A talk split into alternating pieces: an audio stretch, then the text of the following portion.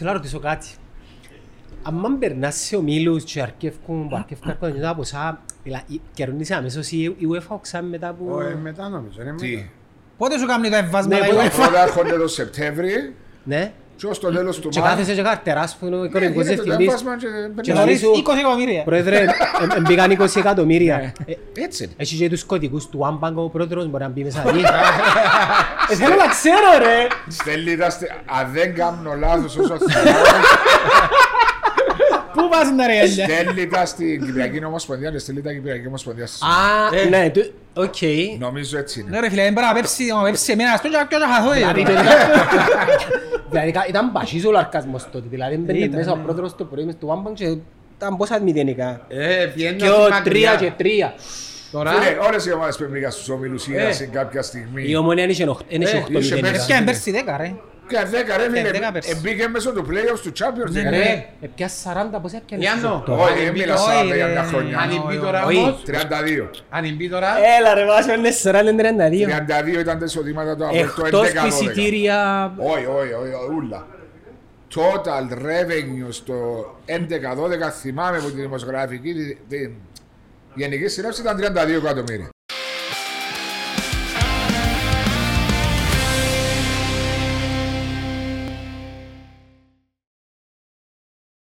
Καλώς ορίσατε. Καλώς σας βρήκαμε. Στην ταβέρνα Ζανέτος, στην Παγιάμπολη, στον κύριο Παναγιώτη, ευχαριστούμε για τη φιλοξενία. Καλεσμένοι μας, Μάριε, ο Κώστας και ο Γιάννος. Είπαμε να αντιστρέψουμε τους ρόλους. Βέβαια, ήταν καιρός να τους καλέσουμε. Κάθε τρίμηνο είπα. Κάθε τρίμηνο θέλεις. Ένα μένα. Άρα με το καλό να είμαστε καλά. Χριστούγεννα. Κόντας και μια έκπληξη για τα Χριστούγεννα. Όχι να μολάρεις μεγάλες κουβέντες, να τα τηρείς τις κουβέντες σου. Έχω σας μια μεγάλη έκπληξη όσον αφορά ένταλος να το κάνουμε τα Χριστούγεννα.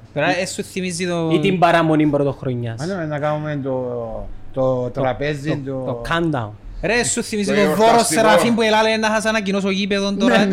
Της ίδιας φιλοσοφίας. Άρκεψες τώρα, άρκεψες μάρει μάρει. Της ίδιας φιλοσοφίας.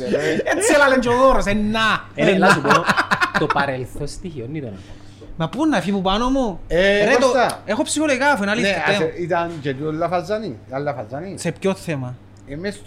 Ρε, ήταν αγνός, ήταν οπαδικός, ήταν ονειροπόλος. Ο Γιάννος τώρα. Ήταν πιο, ας πένε νιώθεν την Ομόνια πιο συναισθηματικά από ό,τι την νιώθω εγώ. Φορές τον αρρωστούσε και στην πορεία, να σου πω νομίζω χώνει το πλέον, επειδή πληγώθηκε τόσο πολλά. Κανεί ρε, κάμες με που την παπατημένη γκόμενα. Τόσο πολλά πληγώθηκε, ας πούμε, ενοχλήθηκε και πλέον φκένει του έτσι σαν την... όχι έχθρα, απογοήτευση και φκένει του έτσι. Νομίζεις ότι είναι η τριβή του με τα διοικητικά που τον έκαναν. Ναι, επηρεάσαν τον πολλά γίνο. Εμείς δεν είχαμε τριβή και ξέραμε ότι μας λαλούσαν, ακούαμε. Εμπιστεύκαμε. Ναι, εμπιστεύκαμε. Εγώ δεν το λαλώ. Λαλούσαν με εύθυ μου, θα ξεχάσω. Λαλώ το απελευθέρωση. Ξηγάτω. Ρε φίλε, παγιά τούτον το συναίσθημα, θυμάσαι, είπα σου το. Ήμουν πολλά αντι οτιδήποτε με Ομόνια. Αντι από ελ, αντι από εκείνο, αντι από το άλλο. Δεν είναι ωραίο. Ενώ τώρα είναι πολύ ωραίο.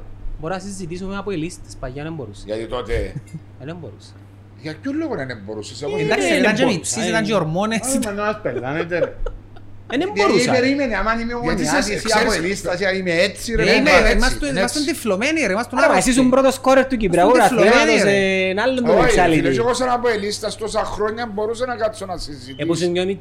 Πάλι συζητούσα ρε φίλε, αν ήμουν δεύτερος και τρίτος, πάλι και σέβομαι ρε. Στα ήττης είναι να συζητήσεις ρε Βάσο. Τι να συζητήσω? Ναι, είχε...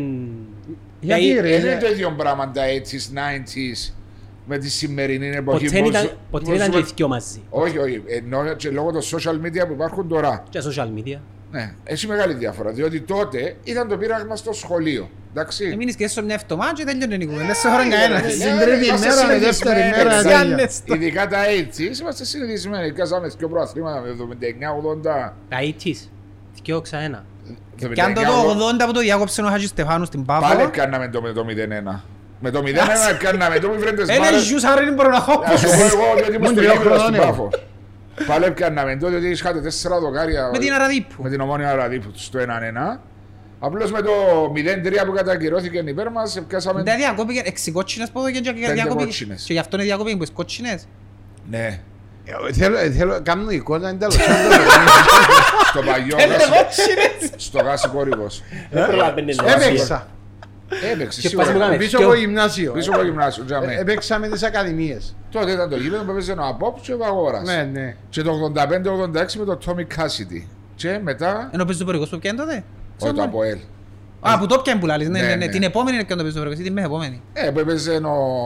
Έπαιζε την τελευταία αγωνιστική. Ήταν που έσπασε το δίπολο Ομόνιας Αποέλ. Χάλασε η συμφωνία που είχαν τότε Ομόνια Αποέλ ότι να πιάνουν άλλα. Έλα σου πω το πράγμα μου το κάποιος ότι έτσι είναι. Θεωρίες συνωμοσίας. Συμφώνησαν η Ομόνια και το Αποέλ. Να αφήσουν και μια ομάδα. Όχι, συμφωνήσαν ότι θα πιάνουμε έναν αλλάξ. Δεν είναι έναν αλλάξ ρε, πιάνε τέσσερα η Ομόνια. Τότε δεν συμφωνήσαν ρε. Ήταν παράνοια που άκουσα ρε κουμπά. Την παράνοια. Συμφωνήσαν αλλάξ και ότι ήταν το γυρίν της. Εκείνο που το πιάνε την προηγούμενη τώρα σπάντων το γυρίν του επόμενου. Έτσι μετά το Αποέλ και χάλασαν τη συμφωνία του Αποέλ και πιάνε το πεζοπορικός. Λέω στην παράνοια. Ξέρεις τώρα να μου θυμίσει ορισμένες κουβέντες που άκουγα τότε που εσείς ζητούσαν η Ομόνια, τι είπα σου το νομίζω, για την παραμονή της ή όχι στο ΓΑΣΥΠΗ, ότι για τα τόσα χρόνια που είχατε κερδίσει τον ΑΠΟΕ. Εγώ που το είπα. Εσύ που το είπες, ότι το ΓΑΣΥΠΗ το κανόνιζε το ματς έτσι. Όχι, ήταν ένας από τους λόγους που πιθανόν είπα. Είπες ή είπα σου. Τι εννοείς είπα. Εσύ το σκέφτηκες αυτό το πράγμα. Σκέφτομαι το που πάντα τούτο. Να σου πω να πω σκέφτομαι, όχι για το ΓΑΣΥΠΗ. Να σου πω, όχι για το ΓΑΣΥΠΗ. Η περασμένη φορά που... Ότι έκαμε συμφωνία η Ομόνια με το ΓΑΣΥΠΗ, να με δερεί ποτέ το άπριστο. Όχι να με δερεί ποτέ, αλλά σκέφτηκα ότι επειδή η Ομόνια έκαμε 30 μάτσο να δερεί και κάποια πράγματα ήταν ύποπτα για μένα, πιθανόν να ήταν και το πράγμα... Λάλλον επηρέασαν πολλά, αλλά πιθανόν επηρέασαν και το πράγμα. Ναι, μαζί είσαι φανταστικό. Δεν είναι φανταστικό. Εγώ πιστεύω αυτό το πράγμα. Για τον λόγο ότι θεωρώ ότι είναι απίθανο μία ομάδα να κάνει 28 μάτσο να δέρει την άλλη ομάδα. Δεν γίνεται. Καλά, δεν γίνεται. Το γήπεδο είναι τα σχέση είναι. Αφού σου το ΓΑΣΥΠΗ συμφερόντων του ΑΠΟΕΛ. Αφού ποιοι είμαι στο ΓΑΣΥΠΗ, ποιοι είμαι στο ΓΑΣΥΠΗ. Εν τω μεταξύ το ΓΑΣΥΠΗ για να μπεις, εσύ κονκλάβιο νομίζω από ό,τι κατάλαβα, είναι παραπάνω από του... Άτε ρε. Όσοι μπουν μέσα όπως τη δω, πρέπει να πεθάνουν για να φύγουν. Επέ μας τώρα, γιατί επιστρέψε η Ομόνια. Που, κοίταξε, και τούτον είπα τότε επίστευκα ότι είναι να επιστρέψει όντως γιατί ήταν όλα ένα παιχνίδι, business παιχνίδι. Το οποίο η Ομόνια θέλει να δείξει πλέον ότι απαιτούμε σεβασμό, απαιτούμε το έναν το άλλον, κοινά που ξέρετε ξεχάστε τα και θέλουμε να μας σέβεστε και εμάς ισότιμα. Πιστεύω τούτον είδα. Είσαι εντολώς τα σάζιουλα πολικά, να με ευκαινεί. Κουπαμάνι. Πιστεύεις δηλαδή ότι αν ήταν business παιχνίδι, ότι αν οι βάσεις εγκρίναν εκείνα που ήθελε η Ομόνια, θα πήγαινε η Ομόνια στην άχνα. Νομίζω ήταν μπλόφα. Νομίζω ήταν μπλόφα. Πιάνε τους αστυνομικούς και κάτω. Όχι, νομίζω είναι άσχετη αστυνομία. Νομίζω ήταν μπλόφα της Ομόνιας ότι θα πάει στην άχνα. Δεν νομίζω να είχα σκοπό ποτέ να πάει. Εγώ πιστεύω έκαμε τα νούμερα του Παπασταύρου και στο τυχόν του των μυαλών επειδή είναι και συναισθηματικά δεμένος με καταστάσεις. Ναι, καθόλου είναι. Και ιστορίες στην Κύπρο, λέει φίλε μου, τα νούμερα μου εμένα δείχνουν να πω βασάκι της άχνας, πεταδαμέ, μπαλάς και αμέσως ευκένω, πάω. Και λογικά πρέπει να πέσαν πιέσεις στους ομονιάτες γενικά ότι γίνεται να πιέσεις την ομάδα. Ήταν μπλόφα. Ήταν μπλόφα όμως, εγώ έτσι πιστεύω. Να κερδίσει τι ρε Μαρία. Για να βάλει πιέσεις του ΓΑΣΥΠΗ για να κερδίσει κάποια πράγματα. Μα η Ομόνια στράφηκε πίσω ρε φίλε. Με ποιες υποχωρήσεις είχε τώρα. Εν ήξερε, εν μας είπαν. Εν ήξερε. Να σου το κομπλάβιο του ΓΑΣΥΠΗ. Να σου πω κάτι, νομίζω ήταν αποφασισμένη η Ομόνια για τους δικούς της λόγους να πες το βασάκι. Αν είσαι την έγκριση που εσβάζεις θα πιένε. Το πιστεύω, αλλά εντάξει, οκ. Γιατί δεν το πιστεύεις. Είπα σου ότι δεν το πιστεύω για τον λόγο ότι... Τι ήταν να γίνει, πώς ήταν να το κασελάρουν. Το ΓΑΣΥΠΗ είχε να χάσει πολλά χάνοντας την Ομόνια και το ίδιο και η Ομόνια είχε να χάσει πολλά φεύγοντας από το ΓΑΣΥΠΗ. Είχαν και να χάσουν. Η Ομόνια εμπλόφαρε όπως το ένα παιχνίδι πόκερ ρε φίλε. Πώς εμπλόφαρε. Εμπλόφαρε, έφτασε ενώ στο τέλος ήταν σχεδόν να πάει η Ομόνια. Και πιστεύω ότι για με το ΓΑΣΥΠΗ πρέπει να τους εκάλεσαν, να μιλήσαν και τέλος πάντων σίγουρα έκαναν και πιο υποχωρήσεις σε κάποια θέματα και συμφωνήσαν. Αλλά στο πίσω μέρος της διοίκησης της Ομόνιας πιστεύω ότι ήταν ότι να μπλοφάρουμε και να κερδίσουμε εκείνα που θέλουμε. Εγώ ότι άποψη μου ότι 100% αν έδινε την έγκριση οι βάσεις θα πει ένας στο δασάκι. Ναι, και εγώ τον πιστεύω. Εντάξει, δεν αποκλείω το, αλλά είναι τούτο που πιστεύω. Anyway, το τι έγινε στο παρελθόν, τώρα είμαστε στο σήμερα. Εντάξει, δεν έχει σημασία, δεν πως κολληθήκαμε το καλοκαίρι να... Γιατί με ένιξε σαλή να σου απαναγιά μου. Ναι, μου έβασε. Εθωρώ και κάνω δίαιτα. Είναι οι διάδειες εσείς που κάνετε σε δίαιτα. Ναι, εσύ κάνεις. Δεν μ' απαλείς μπροστά κύριε Παναγιώτη. Πάμε σε μένα. Τι πάω Παναγιά. Έκατσε μπροστά ούλα μπροστά του. Φέρνουν τα ποτά εμένα. Να ξεκινήσω εγώ και ο Μάριος και εσύ μιλάμε ο Γιάννος και όχι προβλήματα. Πάρτα τα μέρα. Πάτσε τα τσά. Ευχαριστώ. Α, τώρα μια χαρά. Έκαμα μια διαγνιά, πάλι τον αυκό. Είσαι σπουδαίος. Ευχαριστούμε να περάσετε σήμερα. Σε ευχαριστώ πάρα πολύ. Καλή όρεξη. Ευχαριστούμε πολύ για τη φιλοξενία. Εντάξει που είδαμε, πέρασαν πολλές προσωπικότητες. Έκοψε το μάτι μου, περίμενε. Η πιο σπουδαία για μένα προσωπικότητα. Ευχαριστώ. Δεν σε έπρεπε κανένα πλάνο νούμερο, ξάτησε η βαϊρέψα. Γιάννη είσαι πλάνο. Η πιο σπουδαία προσωπικότητα ήταν για John Malkovich, φίλε μου. Πότε ήταν John Malkovich? Πίσω από το πιπέρι για μένα. Το πιπέρι? John Malkovich. Αν το ήρθε δάμε. Ήρθε το 11 για μια θεατρική παράσταση και εκείνη το διάστημα ανέκοψα τον στα καλά καθούμενα. Είδες ότι κάνουν ότι καταλάβω ποιος είναι ο John Malkovich. Σιγά που δεν καταλάβω, ποιος δεν ξέρεις. Έχεις ποιος είναι ο John Malkovich, ρε. Ανθρώπος της Αμερικής που δεν ξέρεις, είναι Αμερικανός ο John Malkovich, είναι Αμερικανός. Ναι, ναι, ναι. Δεν νομίζω να είναι actually Αμερικανός, αλλά... Εργάρες, εργάρες. Malkovich μπορείς και από Βαλκάνια. Πολωνόσκο νομίζω φτάνει. Πάντως είναι να φάμε καλά ρε παιδιά. Και παίζουν τα πράσι, Πολωνός. Εννοεί η καταγωγή του, η γονή του. Εντάξει, είναι πολλά μακριά. Πότε πιέναμε, στον νέο κόσμο πότε πιέναμε, Βάσο. Αρχές του 19ου αιώνα. Πού έχουν ένα στόρι στην Αμερική. Που πάντα που πιέναν, τι εννοείς. Ναι, αλλά το κύμα, το μεγάλο το κύμα ήταν αρχές του 19ου αιώνα. Είχαν και πιο πριν ρε. Οι Ιρλανδοί που τους καταπιέζαν πότε φευκάσαν. Οι Ολλανδοί πότε φεύκασαν, οι Έλληνες πότε πήγαν Αμερική. Άιστε είναι Αμερική. Είναι καλά που σου έλεγαν. Έως πάντως. Άι χαμπύρα. Άιστε για τα δικά μας. Πάτου μέσα στα κάθε μας. Είσαι χαπή. Με ποιο θέμα. Με το φαΐ. Με το φαΐ σίγουρα είναι χαπή. Εγώ ρωτώ αν είσαι χαπή. Με την Ομονία. Με την Ομόνια, τα 6 παιχνίδια που έδωσες τα... Θα ήθελα, κανονικά θα πρέπει να μου χαπή. Αλλά λέμε λίγο να πλήστος η αλήθεια. Και απογοητεύτηκα από τον τρόπο που αποκλείστηκε από Europa League. Γιατί για μένα είναι υποβάθμιση, εντάξει. Είναι ξεχώνω που ήταν πριν 3 χρόνια η Ομόνια, να μην είμαστε τσαχαριστοί. Αλλά που το να παίζεις πέρσι στο Europa και φέτος να παίζει στο Conference για μένα είναι υποβάθμιση, διότι ήθελα να παίξει με καλύτερες ομάδες, γιατί παίζοντας με καλύτερες ομάδες γίνεσαι πιο δυνατός. Και τούτον έκανε πέρσι η Ομόνια. Ελάλλον το του Γιάννου με Ναϊτχόβεν, ας πούμε, το μάζε να μας βοηθήσει πάρα πολλά.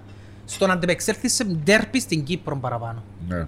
Στις εντάσεις της Ευρωπαϊκής που πολλά πιο ψηλές. Διότι είσαι εντούτον που είσαι και τα πολύ προηγούμενα χρόνια. Είναι εμπειρίες. Είναι εμπειρίες. Ήθελες τον ομίλον της Advert. Ήθελα τον ομίλον της Conference. Ναι, αλλά η Advert επίσης σε ένα συγκεκριμένο ομίλο που ήταν να πάεις εσύ. Ναι, ήταν καλός ομίλος Τσίνος. Δεν θα σταυρώνες νίκη. Δεν έχει σημασία. Η Advert πήγες στο Europa. Η Ρώμα ήταν καλός ομίλος. Ολυμπιακός, Άιντραχτ. Η Advert δεν εξωσύντα. Όχι, ήταν η ίδια η κλήρωση μας. Ήταν τέταρτο πόντ και εμείς τέταρτο πόντ. Απλά ήταν να λέμε το όνομα. Αν ήταν στον γκρουπ της Ρώμα ήταν καλά. Ήταν ο Ρώσος ο Μιλοτσίνος. Ήταν η Ρώμα, η Βιτέσσε. Ταξίδι αναψυχής εννοείς. Ναι, για τον το λόγο, ναι, για τον το θέλω να πάμε. Όχι, γιατί μισό λεπτό ρε. Ρώμα, Βιτέσσε. Ναι, ο Βιτέσσε έτσι. Ρεν. Καλά, εντάξει, έτσι είναι το... Μπορεί να ξεμπίζεις βαθμούς. Ναι, καλύτερο. Και το απόλυτο όταν ξεκινούσες σε έναν όμιλο με Πόρτο, Σαχτάρ και Ζενίτ. Σωστά τα είπα. Ναι. Έτσι υπολογίζονται να έρθει πρώτο. Υπολογίζονται να πιάει 3-4 βαθμούς. Να το ξανακάμνε όμως. Συγγνώμη. Φυσικά ξανακάμεν το. Ήταν η πρώτη του. Η δεύτερη. Στο Europa ήταν πρώτη. Ήταν η δεύτερη συμμετοχή του στο όμιλο. Η πρώτη ήταν πριν 2 χρόνια πριν που πέσετε στον όμιλο. Τσιν τον όμιλο που έπιαν το χ στη Chelsea τελευταία αγωνιστική. Ξέρεις τι έλεγαμε. Και χ με την Αθλέτικο Μαδρίτης. Και με την Αθλέτικο Μαδρίτης. Με την Αθλέτικο πάνε μπαινε μέσα. Σουτάρες και ο Φορλάντζο, ο Αγκουέρο. Και έχασαν έναν κόλο Χαραλαμπίδη την ημέρα να χάσει το θυμούμε όμως. Θυμάσαι τα καλά. Γιατί ξεχάμε τα. Τελικά εθωρούσαν τα. Ναι ρε, εθωρούν τα. Τις πρώτες χρονιές εθωρούν τις. Μετά από έναν τυχές. Μετά από την πορεία στους 8 είναι ξανά τα μάτσου του από ελσίγου. Βάσο που να μην σαλάτα. Ας πω κάτι, εσφίγγετουν για μένα, εσφίγγετουν και στο τέλος εβούραν και ενεσυφτάνε. Εγώ εθωρούν τα ούλα και ειδικά τη χρονιά των 8 αλλά δεν λέω σπον να πάσει. Σε κάποια φάση επίστευκονται να πιάσουν ας πούμε. Ναι. Έλα σου πω, έφυγε πρώτον το Αποέλ κλήρωση στους 8 και μου λέει ο Γιάννος. Ήταν η Ρεάλ. Εντάξει, ως το 75 ήταν και μηδέμινε, σε θυμίσω. Έσυρε μέσα 100 εκατομμύρια, έκαμε 3 αλλαγές, έβαλαν Κακά, Μαρσέλο. Θυμούνται αλλαγές. Δεν τώρα φίλε, μπορεί να ευκάλεν και κάνουν μια αλλαγή, θυμούμε Σολάρι, ευκάλε χαφ και έβαλαν το Σολάρι. Όχι το θέμα ήταν αλλαγές, αλλά αφού θυμούμε ότι έβαλαν μέσα τον Κακά και ο Μαρσέλο και νομίζω ήταν ο Νεκτάριος που έπαιζες σε την πάντα και ο Νεκτάριος ζήτησε έναν καστική αλλαγή, έμεινε. Εκρούσαν τον, εσκάψαν τον. Εμάς τελικά θα είναι τα ούλα. Ένα και μπαιχνίδια. Εσύ ρέντους 100 εκατομμύρια βαστή και λένε ρε άλλα αλλαγή και την ώρα. Πρέπει να κρυφά ρε. Είπα σου, τότε τα έβλεπα. Σταμάτησα να βλέπω μετά που πιάνει στους 8. Τότε ήταν στους 8, είδα το μάτς. Έγινε 0-3 και έγινε πίσω. Είδα τον επαναληπτικό το 5-2. Έβαλαν το Σατσάν και έκαμε το πέρτο Σατσάς. Ο Σολάρι. Ο Σολάρι, ναι. Αλλά έβαλε το Σατσάν. Είδα το Σατσάν μες στον Περναμπέο και να λέω κάνει ρε κοπελιά. Δεν μπορεί να βάλω στη ζωή μου, εντάξει. Είδα το Σατσάν μες στον Περναμπέο. Και η φανέλα του στο μουσείο, εντάξει. Του τον είδα τότε, τη χρονιά γίνει, τελικώς είδα Chelsea Bayern στο Μόναχο. Και πήγα θυμούμε και είχαν στο μουσείο, έχει εβδομάδα Champions League, η εβδομάδα όλη είναι ορταστική ας πούμε. Και πήγαν να δω τις φανέλες και θόρουν τις φανέλες και ξεκινάνε από τους ομίλους οι φανέλες των ομάδων και πήγαινε ως το σεμάδες του τελικού και πήγαινα, πού είναι η φανέλα τα που έλεγαν παρέτα να κόμπρουν τον τελικό, να σου πω η φανέλα τους ατσάγα με. Ίσως τον τελικό στη... Ναι, αλλά δεν πήγαμε στο γήπεδο.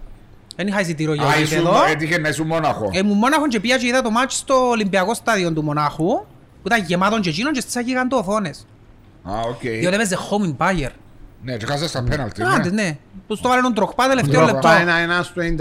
Ναι. Κεφαλιά μου που την εκάρφωσε, ναι. Καλά είχαν εντάχαστα την ημέρα η Chelsea. Η Bayern, sorry, η Bayern, ναι. Πρέπει να καθαρίσει το παιχνίδι. Έπαιζαν τους μονοδέρμα. Εντάξει, είναι πια είναι κεφαλιά μου τον αμυντικό και σέρνει μέσα στο πόλι. Ρε, ήταν κοινή κεφαλιά, δεν ξέρω, ήταν κουλάρα. Εκάρφωσαν τη δυναμή, παραπάνω που σου.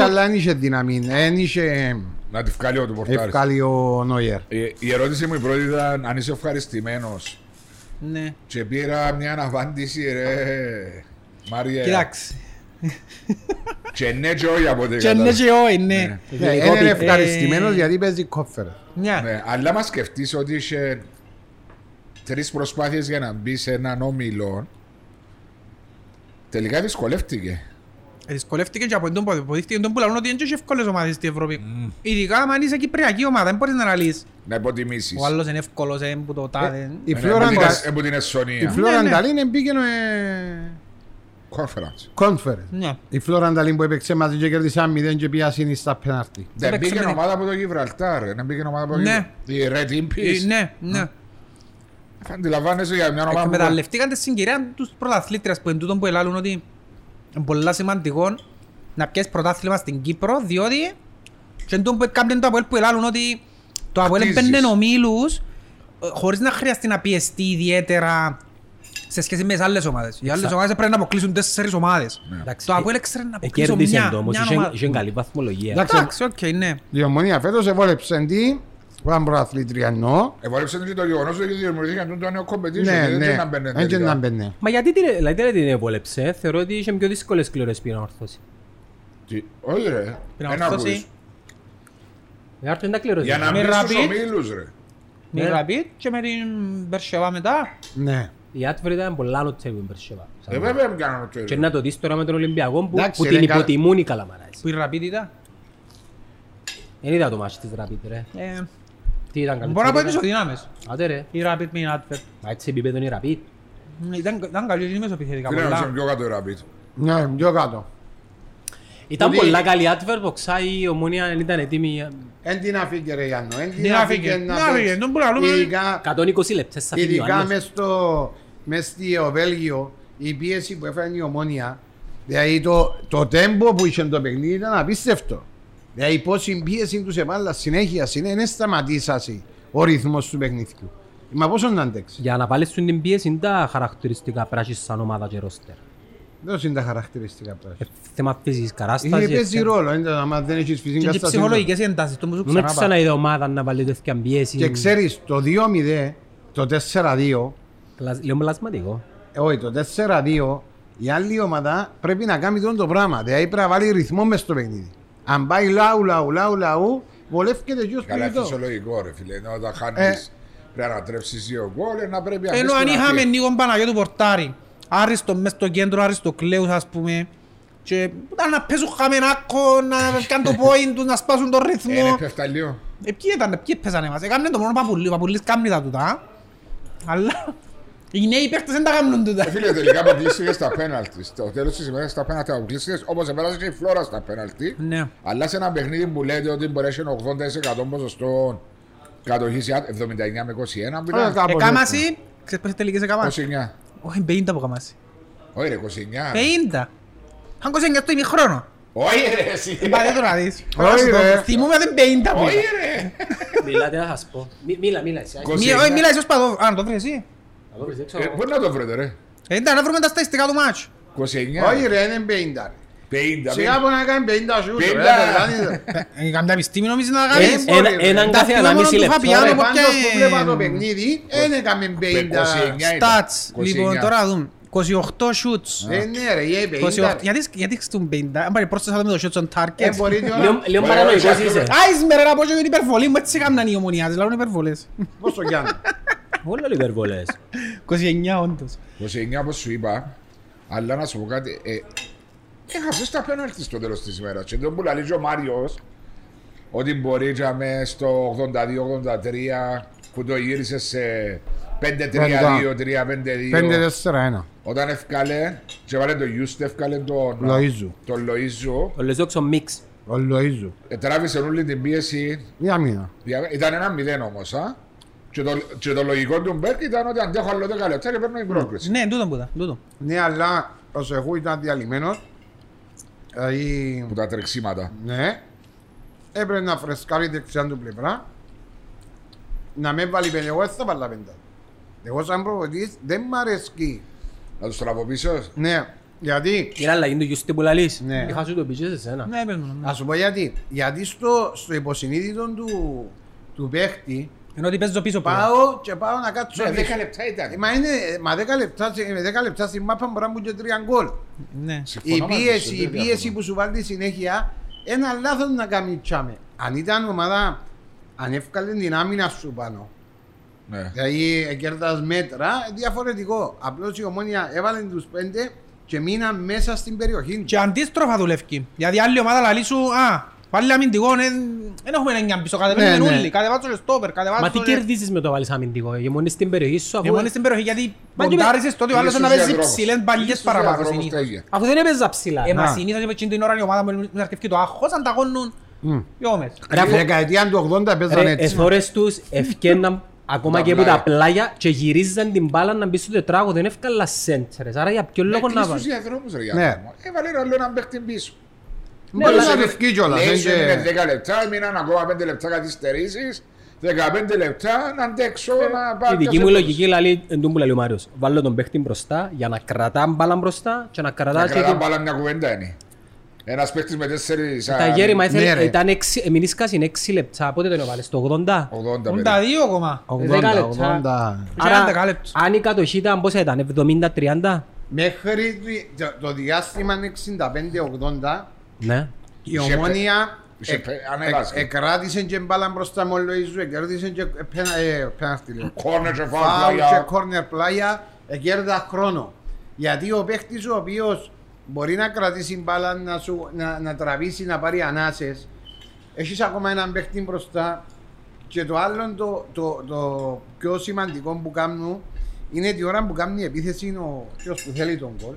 Η άλλη ομάδα στρέφεται πίσω, έρχεται και διάστηκε ο χώρος να κατεβεί. Έλα πάνω, τράβα πάνω, βάζει την ομάδα σου. Και όχι μόνο, διόρθωση μας δεν κάνω λάθος, αν πάρεις μπάλα θέλεις και μέτρα να την πάρεις μπροστά. Ναι, άμα είσαι πολλά πίσω, δεν θα πάει μπροστά. Η Ομόνια ήταν που καμέν, προσπάθησε να παίξει ποδόσφαιρες ευκαιρίες και αρκεύκαν και σύρναν την ποτσί. Ξαναδιάσεις του και ξαναρκούνται. Και μηνείς κίτσα. Ξαναρκούνται λαλώς. Νομίζω έλειψαν της ομπότια και εγώ.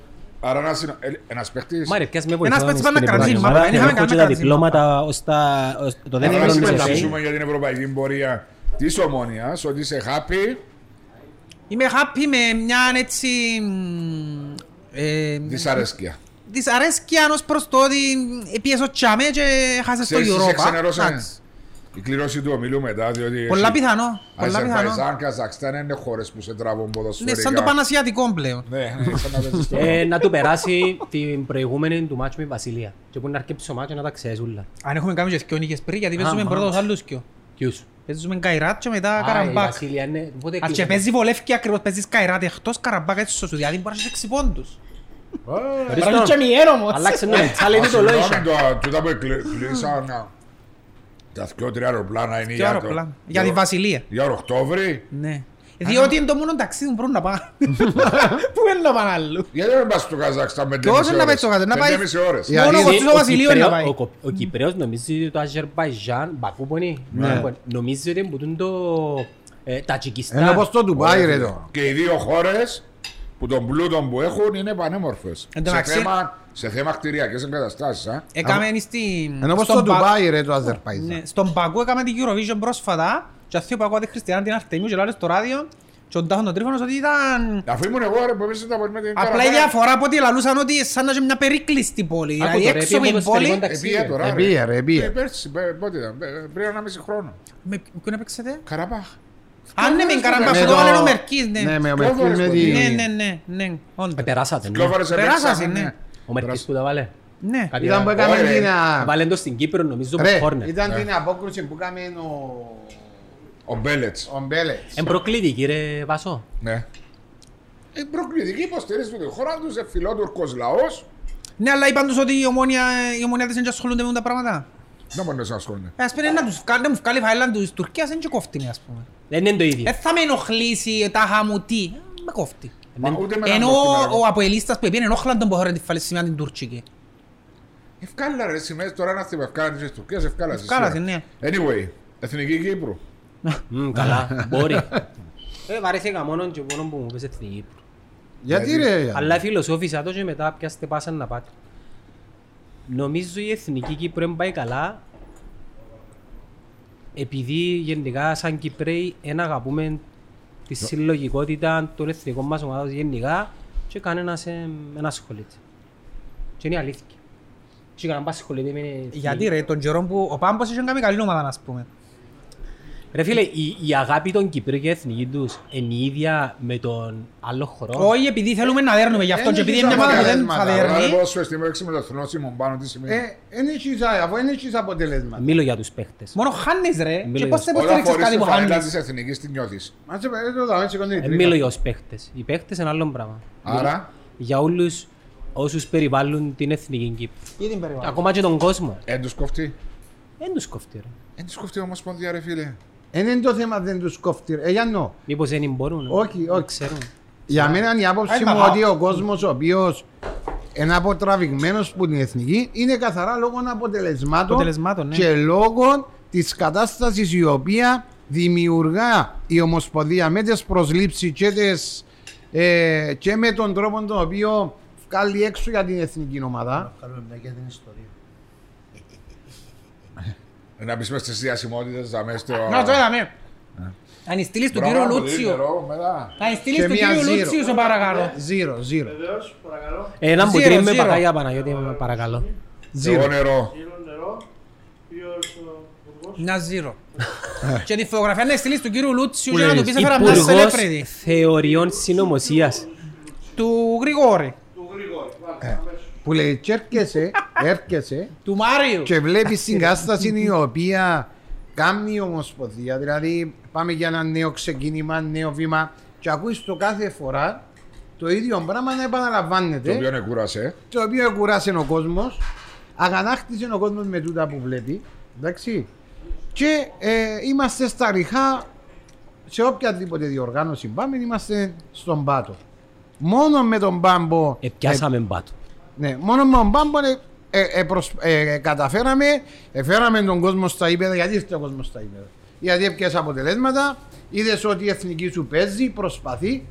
Βλέπεις την εθνική, παίζει η εθνική προχτές και βλέπεις ένα σύστημα το οποίο έναν τρόπο παιχνιδιού άμυνας, όλοι πίσω να κλείσουν τους χώρους μας. Αν και κάναμε και 10 τελικές κάθε ομάδα. Και παίζαμε και αμυντικά, αλλά κάναμε και 10 τελικές. Άρα φταίει ο προπονητής. Πολλά πράγματα που φταίουν. Επειδή είπες σύστημα, είπες... Εν ούλα που παίζουν. Εμένα Να σου το εξηγήσω διαφορετικά. Εγώ θα έβρισκα έναν Κύπριο προπονητή να βάλω. Έχει πάρα πολλούς Κύπριους προπονητές και είναι το κυπριακό στοιχείο, είναι η εθνική ομάδα να βρει σε άλλες χώρες. Όχι ρε, θέλω να μου βρεις έναν Κύπριο. Ο Κύπριος ξέρει και τις άλλες κατηγορίες, ξέρει παίχτες, γιατί έχει τριβεί με το αντικείμενο ο Κύπριος ο προπονητής ρε. Και ξέρεις και παίχτες της β' κατηγορίας, ξέρει τους μητσούς που έρχονται. Είναι διαφορετικό να έχεις Κυπραιών, το συμφωνώ. Άρα το πρόβλημα της εθνικής τα τελευταία χρόνια είναι καθαρό προπονητής. Κατά ένα μεγάλο ποσοστό ναι. Ναι ρε, έχει μεγάλο ποσοστό προπονητής, δεν έχει ο προπονητής. Γιατί, δεν ξέρω αν συμφωνεί και ο Βάσος μαζί μου και εσείς. Το ρόστερ το κυπριακό αυτήν τη στιγμή τώρα ναι, καλό. Σε πολλά καλό βάθμο. Είμαστε πλήρεις. Λείπει μας μπορτάρες ένα κοθέμα. Εντάξει, έχουμε βασικό μπορτάρι. Διότι παίζουν μες στην ομάδα. Ναι, είναι βασική μες στην ομάδα τους εννοώ, ναι. Αλλά δεν μπορώ να πω ότι έχουμε ρόστερ καλό. Ο Κέρος έλειπε. Ναι, το Λαΐφης έλειπε. Είναι σοβαρές απώλειες ρε παιδιά του τυθκιό. Είναι σοβαρές, αλλά δεν μπορούσε να στήσει την ομάδα αλλιώς. Ναι ρε. Το πιο απλό ρε. Το πρώτο μάτς με Μάλτα. Άφηκε έξω τους τρεις της Ομόνοιας που έχουν παιχνίδια πάνω του και βασικοί μες στην Ομόνια και παίξαν ήδη 6 μάτς. Ο τρίτος, ο Παναγιώτου. Ο Παναγιώτου, ο Λοΐζος και έκαινες έξω, στους τρεις. Σου πω κάτι άλλο πάνω στο τό. Ο Κακουλής τι γυρεύκε με την ελπίδα 19 χρόνια. Και εκείνος γιατί δεν είναι ελπίδα, ας πούμε. Εν ήταν ο backup του Κέρου. Ναι, και παίζει ακόμα στην ελπίδα. Επέξα ρε ότι είχαν παιχνίδια πάνω τους. Γιατί τώρα είναι κοτρική περίοδος που οι παίχτες τώρα κάνουν προετοιμασία, είναι ανέτοιμοι. Έβαλαν τον Καρό, ας πούμε, που η παρουσία του ήταν στο μάτσο με Μπάφο που ήταν μια τραγωδία του από Elephant 4 και έβαλαν τον βασικό. Έβαλαν τον αμυντικό της ΑΕΛ που εμπάνκο στην ΑΕΛ έπαιξε κάθετη. Το Σωτηρίου. Ναι. Έπαιξε η ΑΕΛ φέτος. Ναι, έπαιξε καθόλου μίτσις. Έβαλαν παίχτες, Χριστόφι, Παπουλή. Που είχαν παιχνίδια. Πες ο Παπουλής έπαιξε με την Αμπέρσα. Έπαιξε λίγο κοινός, ναι. Αλλά πάλι υπήρχαν και ο Τζονής, και ο Λοΐσου, και ο Παναγιώτου. Όταν έπαιξαν την δεκάδα με την Μάρτα και στη Λαμαρένα. Μόνο και μόνο λόγω ετοιμότητας ότι έπαιξαν μάτς, είχαν 6 μάτς πάνω. Είχαμε το με ο Βάσο, συζητούσαμε το με ο Βάσο και πριν το παιχνίδι και χτες συζητούσαμε πολλά. Δεν μπορεί να ξεκινάς με παίκτες που έμπαιζουν στην ομάδα τους, αυτήν την περίοδο είναι. Και περίοδο προετοιμασίας. Και λέω του εγώ, το μόνο του σκεπτικό ήταν να βάλει τα χαρτιά με η Μάρτα, να βάλω εκείνους που έθεως είχα για το Σλοβακία, αλλά πάλι... Εντάξει, ήταν και άδειχος με την κότσινη. Δεν νομίζω ότι αν με μνήσκαν με 10 από το 30 ήταν να φάνε 3. Εγώ θα σου εξήσω κάτι όμως. Έτσι σημαίνει ότι μένεις με 10 πρέπει να πάει. Ήταν μόνο το πρώην ημιχρόνιο, το δεύτερο το είδα, αλλά μέχρι το 30 ήταν χειρότερο το δεύτερο. Μέχρι το 30 έκαναμε και δύο τέταρτες. Έκαναμε, ναι. Και δεν δημιουργήσαμε τίποτε. Και παίζαμε με η Μάρτα, ξεκίναν το παιχνίδι, ξεκίναν η Μάρτα και αφήναν τους να παίζουν, ερχόμαστε στο μισό γήπεδο και περιμέναμε τη Μάρτα να κάνει παιχνίδι που πίσω. Αφού αν τότε σε πίεζες ρε, μόλις τους επιέζαμε κάνα λάθος.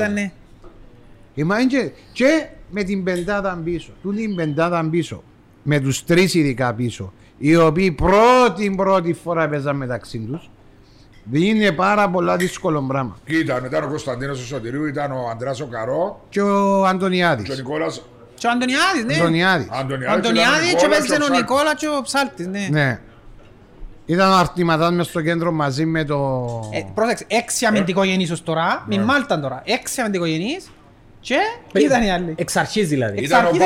Ήταν ο Παπουλής, ο Χριστοφή, ο Πίτσας μπροστά και ήταν ο Αρτηματάς με ακόμα ένα. Ποιος ήταν μες στο κέντρο, ο άλλος.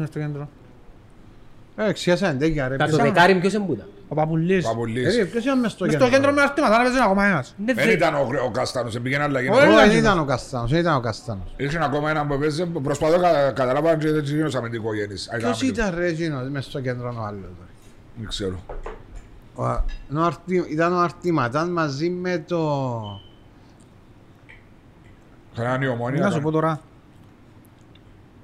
Χάμπο. Με ο Χάμπο. Έπαιζε ο Χάμπος, ναι. Αλλά το θέμα είναι ότι πάει σε έναν παιχνίδι, παίζεις με η Μάρτα, η οποία κερδίζεις εδώ και χρόνια τη Μάρτα. Εντάξει, και καταφέρνεις... σε σωματιακό επίπεδο. Και σε... Εμάς παίξαμε τα τελευταία χρόνια. Εντάξει, μα το σωματιακό διάσου το αντίκρισμα της εθνικής. Όχι παντά. Εντάξει, όμως... Διάσου την αισιοδοξία ότι να... Ναι. Όταν το ΑΠΟΕΛ και η Ομόνια και ο Απόλλων και η ΑΕΛ και η ανόρθωση αποκλείου τις μαρτέζικες ομάδες πιστεύεις ότι η εθνική σου διάσου ψυχολογία. Ναι. Το μεγαλύτερο πρόβλημα της εθνικής ομάδας για μένα είναι να βρει έναν προπονητή ο οποίος είναι Κυπραίος για μένα, και θα το εξηγήσω. Διαφημίζουμε και διατυμπανίζουμε μέσα στην Κύπρο ότι έχουμε μία από τις καλύτερες σωστή διαπαιδαγώγηση των προπονητών. Δηλαδή η σχολή προπονητών. Και διατυμπανίζουμε ότι έχουμε μία από τις καλύτερες όπου πάμε. Και προπονητή εθνική αντρών δεν έχουμε. Ποιος θα μπορούσε να ας πούμε, ποιο είναι το κριτήριο μου και αν τον Κωνσταντίνο. Το ξέρω. Ένας άνθρωπος ο οποίος μόνο υπηρεσιακός έκαμε στην ουσία. Έκαμε προπονητήσεις στη χειρότερη ανόρθωση που έκανε 7 πολλά που έλαβαν. Ναι. Ας πούμε, και είναι το κριτήριο κι αν είσαι προπονητής ο οποίος... Ποιος αποφασίζει, η ΚΟΠ, το Συμβούλιο. Νομίζω, όχι το Συμβούλιο, νομίζω ο τεχνικός διευθυντής της ΚΟΠ. Ο τεχνικός διευθυντής και... Ποιος έμπαινε. Ο Σάββας ο Κωνσταντίνος. Μα πρέπει να είναι και που την πράνει... Το Συμβούλιο της Ομοσπονδίας που προσλαμβάνει τον προπονητή. Εντάξει, μπορείς στο τέλος της ημέρας να παίρνονται εισηγήσεις προς το Διοικητικό Συμβούλιο να αποφασίζουν κοινοί. Αλλά εμείς εκκριτικάραμε, η αλήθεια να λέγεται ότι με τον Μάριο εκκριτικάραμε την επιλογή Κωνσταντίνογλου σαν ατόμων, σαν το βιογραφικό του ότι έχει επιτύχει μέχρι τώρα. Όταν ξεκίνησε την προσπάθεια στα πρώτα τρία παιχνίδια, έχασε έναν γκολ μόνο Κροατία, Σλοβενία, Σλοβακία, 14 βαθμούς. Είπαμε ότι βλέπαμε κάτι. Κάτι άλλα, κάτι διαφορετικό. Αλλά. Ήταν που βοήθησε και μέσα στην περίοδο, θυμάστε. Ήταν μέσα στην περίοδο της. Ήταν που διεκδικούσαν στην Κύπρο νουλίο πρωτάθλημα και οι παίχτες μας ήταν όλοι ατιμικοί που παίζαν. Σίγουρα, αλλά εντάξει. Είναι δικαιολογία όμως. Και στις άλλες χώρες το ίδιο πράγμα. Ναι. Αλλά τότε η απογοήτευση, τρία παιχνίδια. 0-7 συντελεστή τερμάτων με περιορισμένες ευκαιρίες να κάνεις. Ελάχιστες, όχι περιορίες, ελάχιστες. Εν είχε κάνει ένα χαρακτήρα η εθνική, δηλαδή να πεις ότι τουλάχιστον παίζουμε τον τρόπο εφάντες, οκ. Νομίζεις ότι θύμισε μονάχα το ΑΠΟΕΛ που την Πάφο. Μια ομάδα δίχως πλάνο, δίχως στόχους. Εμπήκε μέσα για να χάσει. Εμπήκε μέσα και πρόεφρανε βρέχει κανούλη. Και ήρθαμε να παίξουμε ρε με κοπελιά σήμερα δαμε. Ήταν τούτο πράγμα που με θύμισε. Και λέω για τον προπονητή. Έγινε η πρόσληψη Κωνσταντίνογλου, ο οποίος το CV του δεν δούλεψε. Και να πεις ότι είναι το κάτι το ιδιαίτερο.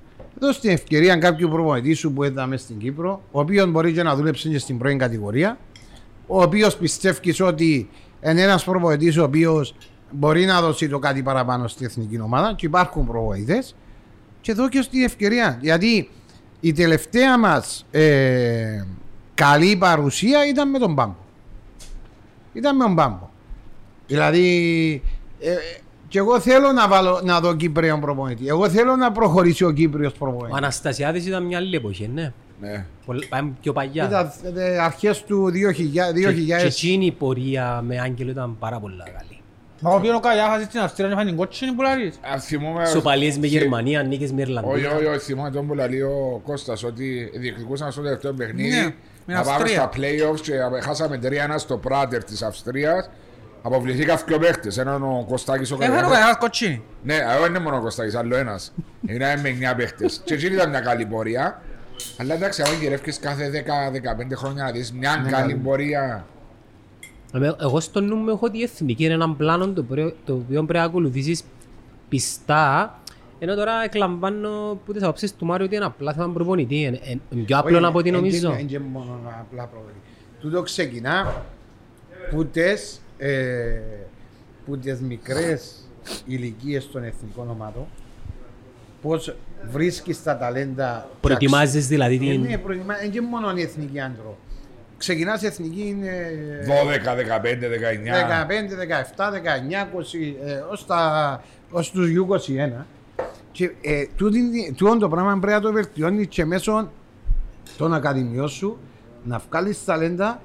Ποιες οι ακαδημίες οι εθνικοί? Ακαδημίες των ομάδων.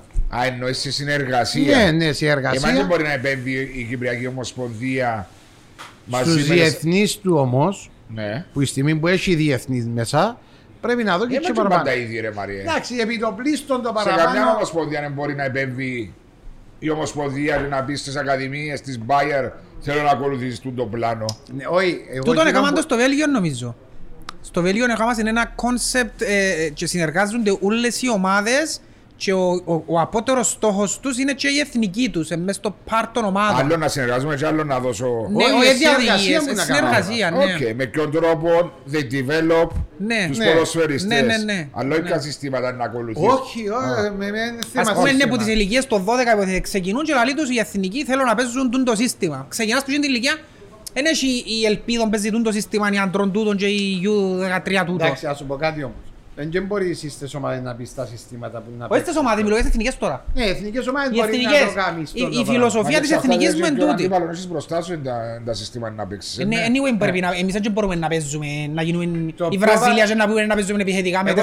Το πιο βασικό πράγμα για εμάς σαν Κύπρος είναι να κάνουμε develop τους νεαρούς ώστε σιγά σιγά να προχωρούν και να βελτιώνονται ώστε να μπορούν να παίξουν στις ομάδες τους και μετά να μπορείς να τους βάλεις στην εθνική ομάδα. Η εθνική ομάδα στο παρόν στάδιο έχει ρόστερ. Ήταν το πάνω να σου πω ότι κάτι που πρόσεξα εθώρουν τον Λοΐζου, τον Τζονί, στα μάτια που έπαιξα και δεν ήταν οι ίδιοι όπως εμείς Ομονία. Για να δεις ότι και σκέφτομαι ότι αν δεν ήταν ο Μπέρκ, τούτη μητσί μπορούσε να βάλει ένας πρόβλης μες στη Ομονία. Και ήταν τούτο που θεωρούμε στην εθνική και να λέμε «ΟΚ, χαρά στους παίχτες» ας πούμε. Άρα ο προπονητής παίζει ρόλο. Γιατί ο Λοΐζος ήταν ήδη στην εθνική όπως στην Ομονία. Εντάξει, με άλλους συμπαίχτες μετά στην εθνική. Εντάξει, είναι άλλες συμπαίχτες να πάνε. Είναι το πλάνο το γενικότερο νομίζω, η φιλοσοφία.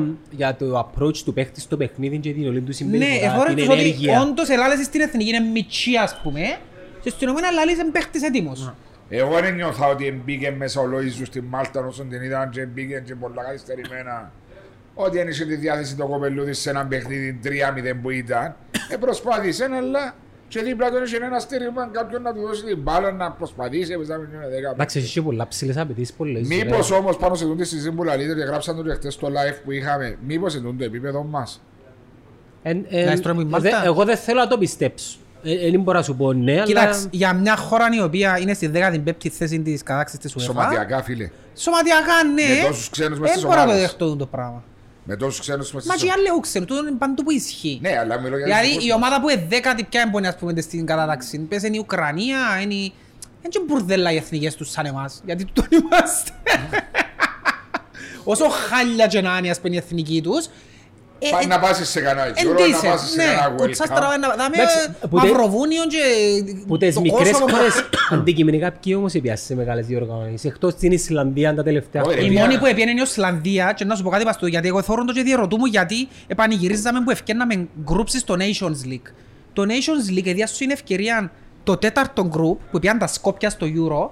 Ποιον αποκλείσαμε που πιάνε στο Euro, θυμάσαι? Όχι. Επέζεσαι με ομάδες.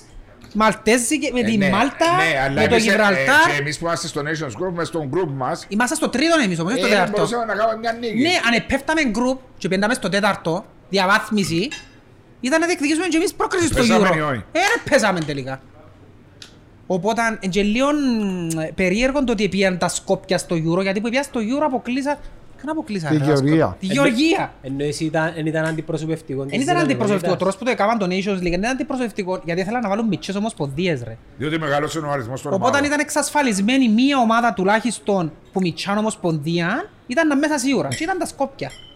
Αν ήσουν με τσιν την κατηγορία το τέταρτο γκρουπ, πολλά πιθανόν να σου εσύ ήταν να παίξεις μαζί με τα Σκόπια, ας πούμε, τελικών ή τη Γεωργία για να πάει στο Euro. Πάντως και τούτο είναι στρατηγική. Ναι, μα γι' αυτό που λένε πρέπει να στρώμε για να πάμε τίποτα αφνίσεις. Ακριβώς. Για να έχεις ευκαιρίες στο επόμενο. Για να έχεις ευκαιρίες στο επόμενο να πάει στο Euro. Πάνω σε τώρα που μιλάτε τώρα υπάρχει μια συζήτηση και δεν ξέρω για την γνώμη σας που τη FIFA για παγκόσμιο κύπελλο κάθε 2 χρόνια να μειωθούν τα προκριματικά παιχνίδια. Εγώ διαφωνώ. Πάντα συνδέω το με τηλεοπτικά και business. Ναι. Δεν ξέρω πώς μπορεί να χάσει την έγκλη. Βέβαια να χάσει την έγκλη. Ας πω ένα παράδειγμα έτσι ψιλοάσχετο. Τα Αποέλ Ομόνια σε κάποια φάση που παίζεσαν 6 φορές το χρόνο. Άρα πέφτανε και στο κύπελλο μαζί. Ναι. Μισή φορά που μπορεί να παίξαν και 8 φορές. Σε κάποια φάση δεν έχουν την ίδια έγκλη. Πώς τα καταφέραν και παίξαν 8 φορές. Ένα, δύο, όχι, έξι. Μα είναι πολλές έξι φορές, ρε. Μπορεί να ξανεφτάσεις στο Super Cup. Χάνεις την ομορφιά, νύστε. Είναι ωραίο πράγμα. Είχα τον παγκόσμιο κύπελλο. Είχα τον παγκόσμιο κύπελλο κάθε 4 χρόνια. Να δούμε λίγο εντά αίσθησε να μας αφήσει που ένα Χριστουγέννα το επομένο. Να Παναγιά μου. Εμέν το πεις. Όχι ρε φίλε. Δεν μπορώ να σκεφτώ παγκόσμιο κύπελλο μέσα στα Χριστούγεννα. Κι άμα είναι καλοκαίρι. Κι άμα είναι καλοκαίρι. Αν πειρά ο καλοκαίρι. Δεν πειρά στις ευρωπαϊκές χώρες δηλαδή. Διότι πήγαν και πουλήσαν το παγκόσμιο κύπελλο στο Κατάρ ρε. Αγοράσαν το. Γιατί να πάω στο Κατάρ να κάνω παγκόσμιο κύπελλο. Και αγοράσαν και την Παρή ταυτόχρονα και πήγαν οι Εμίρες. Υπάρχει μεγάλη ευκαιρία. Θα με πας σε μεγάλοι οργανισμοί στα Ηνωμένα Αραβικά Εμιράτα γενικά να εξερευνήσουν τις πιθανότητες ανάπτυξης των αθλημάτων τους, όπως το UFC, όπως το box, δεν ξέρω, το NFL πάση. Ρε, απλά θέλουν οι Αράβοι και κάτω, θέλουν να πάρουν και κάτω τα πράγματα, τα αθλήματα. Θέλουν να τα αγοράσουν. Μπορεί να μην επηρεάσει χώρες όπως την Bundesliga ή την Ολλανδία, που έχουν τη διακοπή τους. Μπορείς να τους βοηθήσεις κιόλας. Μπορείς να τους βοηθήσει κιόλας. Μπορεί να στο θέμα διακοπής μέσα στα Χριστούγεννα. Μπορεί να πάει ένα μήνα το παγκόσμιο κύπελλο, ρε, δεν είναι αυτόματα. Αλλά χώρες όπως η Αγγλία, η Ισπανία, η Ιταλία που μπορεί να κάνουν 10 μέρες max. Εγώ νομίζω να έχει θέμα του χρόνου σοβαρών. Διότι ο Μπουσκέτς ευκήγεν. Μπορεί οι ομάδες να βγουν να κάνουν πρόβλημα, να μην στέλνουν τους παίχτες τους. Αυτό λέω. Μια Αγγλία πάει στον τελικό, τι είναι να κάνει η Premier League. Να παίζεται η Premier League ας πούμε με τα δεύτερα τους. Γιατί είναι να φύγει. Εν και έχουν και πολλούς Εγγλέζους μες τις ομάδες. Όχι, ας τους Εγγλέζους, μείνουν στον παγκόσμιο κύπελλο. Αλλά ναι, έχουν διεθνείς πολλές ομάδες. Η City να φύγουν όλοι παίχτες, ας πούμε. Οι Liverpool να φύγουν όλοι. Πρέπει να μείνει να τα μόνο παίζει. Πρέπει να το διακόψουν. Για πρώτη φορά στην ιστορία του Αγγλικών μπορεί να διακοπεί για ένα μήνα, ας πούμε. Να μας φέρεις Premier League. Πώς γίνεις κοντινούν deals. Λεφτά. Γι' αυτό να πάμε τόσο εναντίον. Χαλά μου τη ροή μου νιώθω. Έμαθα ήταν τα πρωταθλήματα της κάθε χώρας. Το Σεπτέμβριο στο Μάιο, το Euro, το παγκόσμιο κύπελλο. Γι' αυτό και φυλακίστηκαν άνθρωποι για το πράγμα που έκαναν. Είναι αφού ήταν οι μύθες. Ο Μαλτίνι που έμπονε. Ποιος? Όχι ο Μαλτίνι. Όχι ο Μαλτίνι, ο Πλατινί. Ο Πλατινί δεν έχει δικαίωμα για βάλαμε το 7 χρόνια πριν η 10. Να ασχολείται με οτιδήποτε θέμα. Ποδοσφαιρικό. Δεν ξέρω αν είχαν και πρόστιμο. Αλλά anyway, πια σίγουρα πολλά παραπάνω από το πρόστιμο. Για τιμωρία με μου μιλάτε. Να ξέρεις είναι τέλος την φάση. Δεν ήταν να τη φαν. Ο μοναδικός λόγος που την φαν ήταν γιατί έκαναν το transaction στην Αμερική και εκατώθηκε το FBI μες στη μέση. Αλλιώς δεν θα την έτρωγε κανένας. Μόνο στην Αμερική. Ούτε θυμούμαι πως έγινε. Ναι, έκαναν το transaction της αλλαγής του FBI στην Αμερική και επειδή ήταν ο American soil έπρεπε να γίνει έρευνα. Και στην Αμερική ξεπουτσενάσε, η έρευνα είναι να γίνει. Προκαλέσαν αφορμή να ανοίξει φάκελο στο FBI. Και το FBI νεκατώνει τα πάντα. Δεν τον κόφτει ποιος είσαι, δεν τον κόφτει στον πλάτερ ή σε ο τάδερ. Επειδή έγινε και leak σε New York Times και τούτες τις εφημερίδες, δεν μπορούσε. Μα είπα να το χώσουν να το κρύψουν, αλλά τι ήταν τελικά, χρηματιστήκαν. Ναι. Χρηματιστήκαν, ναι. Καθαρά. Ξεκινούσαν που τον πρωθυπουργό της Γαλλίας, τον Σαρκοζή που ήταν τότε. Λοιπόν, και έφεραν τον Εμίριν, εδώ και την Παρί Σεν-Ζερμέν. Εγώρασαν και την Παρί τότε, μες στη συμφωνία έπιαν και την Παρί. Έπιαν και την Παρί και έπιαν και το παγκόσμιο κύπελλο. Δηλαδή ήταν μια... Η ανάθεση του παγκόσμιου κύπελλου στο Κατάρ για το 2022 έγινε από το 2013-2014, ναι. Συνήθως είναι 8-9 χρόνια πριν που γίνεται, ναι. Οι προετοιμασίες θα γίνουν. Και εξασφάλισαν τους ψήφους που χρειάζεται. Για να κερδίσετε... Ναι. Μα και το θέμα ποιο είναι να γίνει στο Κατάρ. Οι θερμοκρασίες πάλι εκεί μέσα. Είναι κλειστά και τα γήπεδα. Μαρία μου, μια περιοχή που έκαναν γήπεδα του γκολφ, πισίνες και πουτούν τα χιονοδρομικά. Σε θέμα infrastructure νομίζω ήταν... Νομίζω το τελευταίο που έχουμε να ανησυχούμε αν το ποδοσφαιρικό γήπεδο έφτασε θερμοκρασία. Αλλά το πιο σημαντικό είναι Δεκέμβρης. Το πιο σημαντικό είναι η υγεία των παιχτών. Και μην πάει τόσο μακριά. Δεν το τώρα στο τώρα για να δεις πόσο έγινε και όλο με τον έριξε. Και εθωρητηθήκαν τάχα. Αλλά ήρθαν τώρα και βάλασαν 3 μάτς της Εθνικής, Τετάρτη, Σάββατο, Τρίτη. Πήγε ο Μπασιρούς, έφτιαξε της Ομόνιας. Ναι, έκοψε να πιένεις στο Μπέκκιου να παίξει μάπαν, ενάρτη την Παρασκευή και να παίξει πάλι. Αύριο να πάει ανακοπή, δεν μπορεί να μας λαλούν μάνα μου ας πούμε. Τούτο είναι το σημαντικό, δεν σκέφτονται την υγεία. Είναι πολύ βάρη φορτωμένο το πρόγραμμα που υπάρχει. Και άμα σκεφτούν να κάνουν και το World Cup κάθε 2 χρόνια ακόμα πιο βαριφορτωμένο. Μα πότε ήταν να κάτσουν να... Τώρα υποτίθεται. Μα τούτον είναι η ομοσπονδία των παιχτών που πρέπει να το κάνει, διότι αντίστοιχα... Θα αντιδράσουν. αντίστοιχα πράγματα που έγιναν στην Αμερική. Πήγε στο NFL, δύο φορές που έγινε και lockdown. Λόγω τότε οι συνδέσμοι του ποδοσφαιριστών δεν θα παίξουν. Πρέπει να συμφωνηθεί κάτι και για τα συμβόλαια για όλα. Συμφωνήθηκε και ο Μπουσκές. Φέτος έκαναν τους το 17, μετά από συμφωνία που συζητήθηκε του χρόνια. Γιατί το NFL θέλει να πολύ να παιχνίδια παραπάνω λεφτά. Τώρα που παίρνει NFL, ο Θεοχαρίδης που παίζει για NFL, εντζένει ο Νεοκλής. Ο Νεοκλής και ο Κωνσταντίνος. Ασχολούνται με το NFL. Ναι, γιατί. Επειδή... Που το φέρνεις τώρα και να μην κάνει podcast το... μου είπε μότσι ότι ασχολούνται με NFL. Βέβαια ρε, αρέσκει τους πολλά. Ο Κωνσταντίνος, παραπάνω.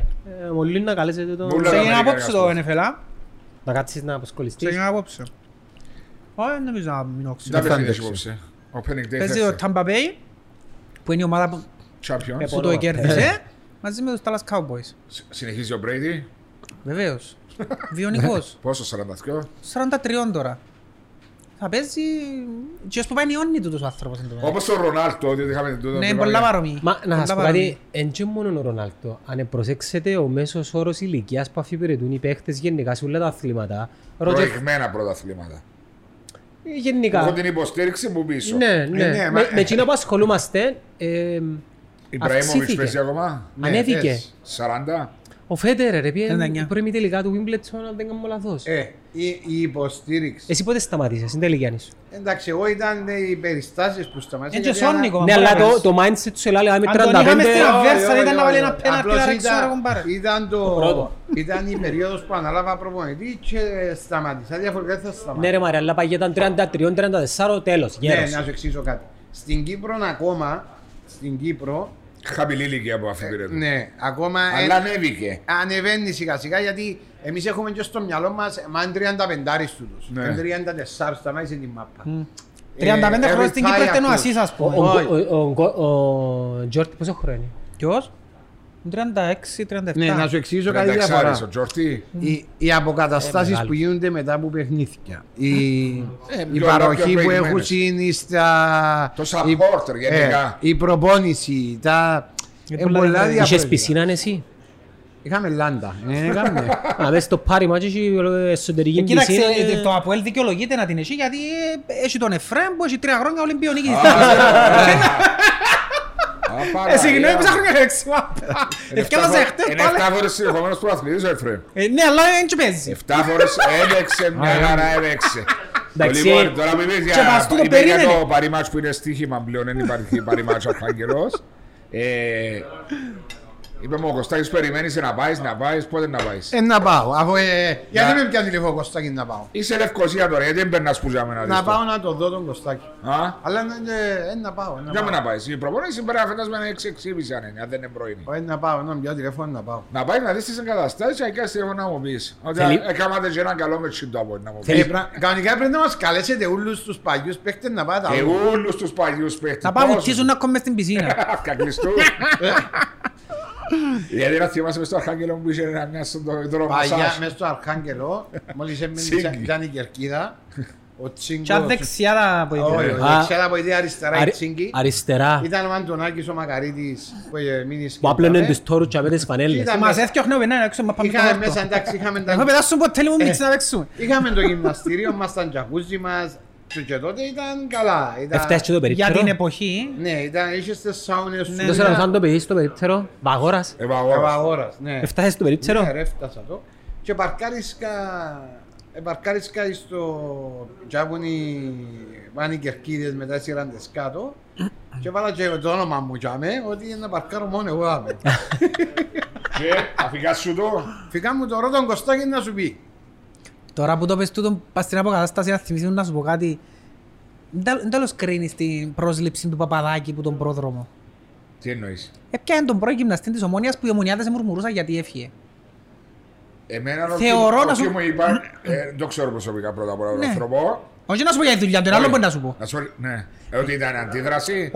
Νομίζω ότι ο πρόδρομος πλέον λειτουργάνει τελώς με το συναίσθημα και κάνει κινήσεις απλά και μόνο για να εντυπωσιασμού, για να πικάρει άλλους. Και ταυτόχρονα για να...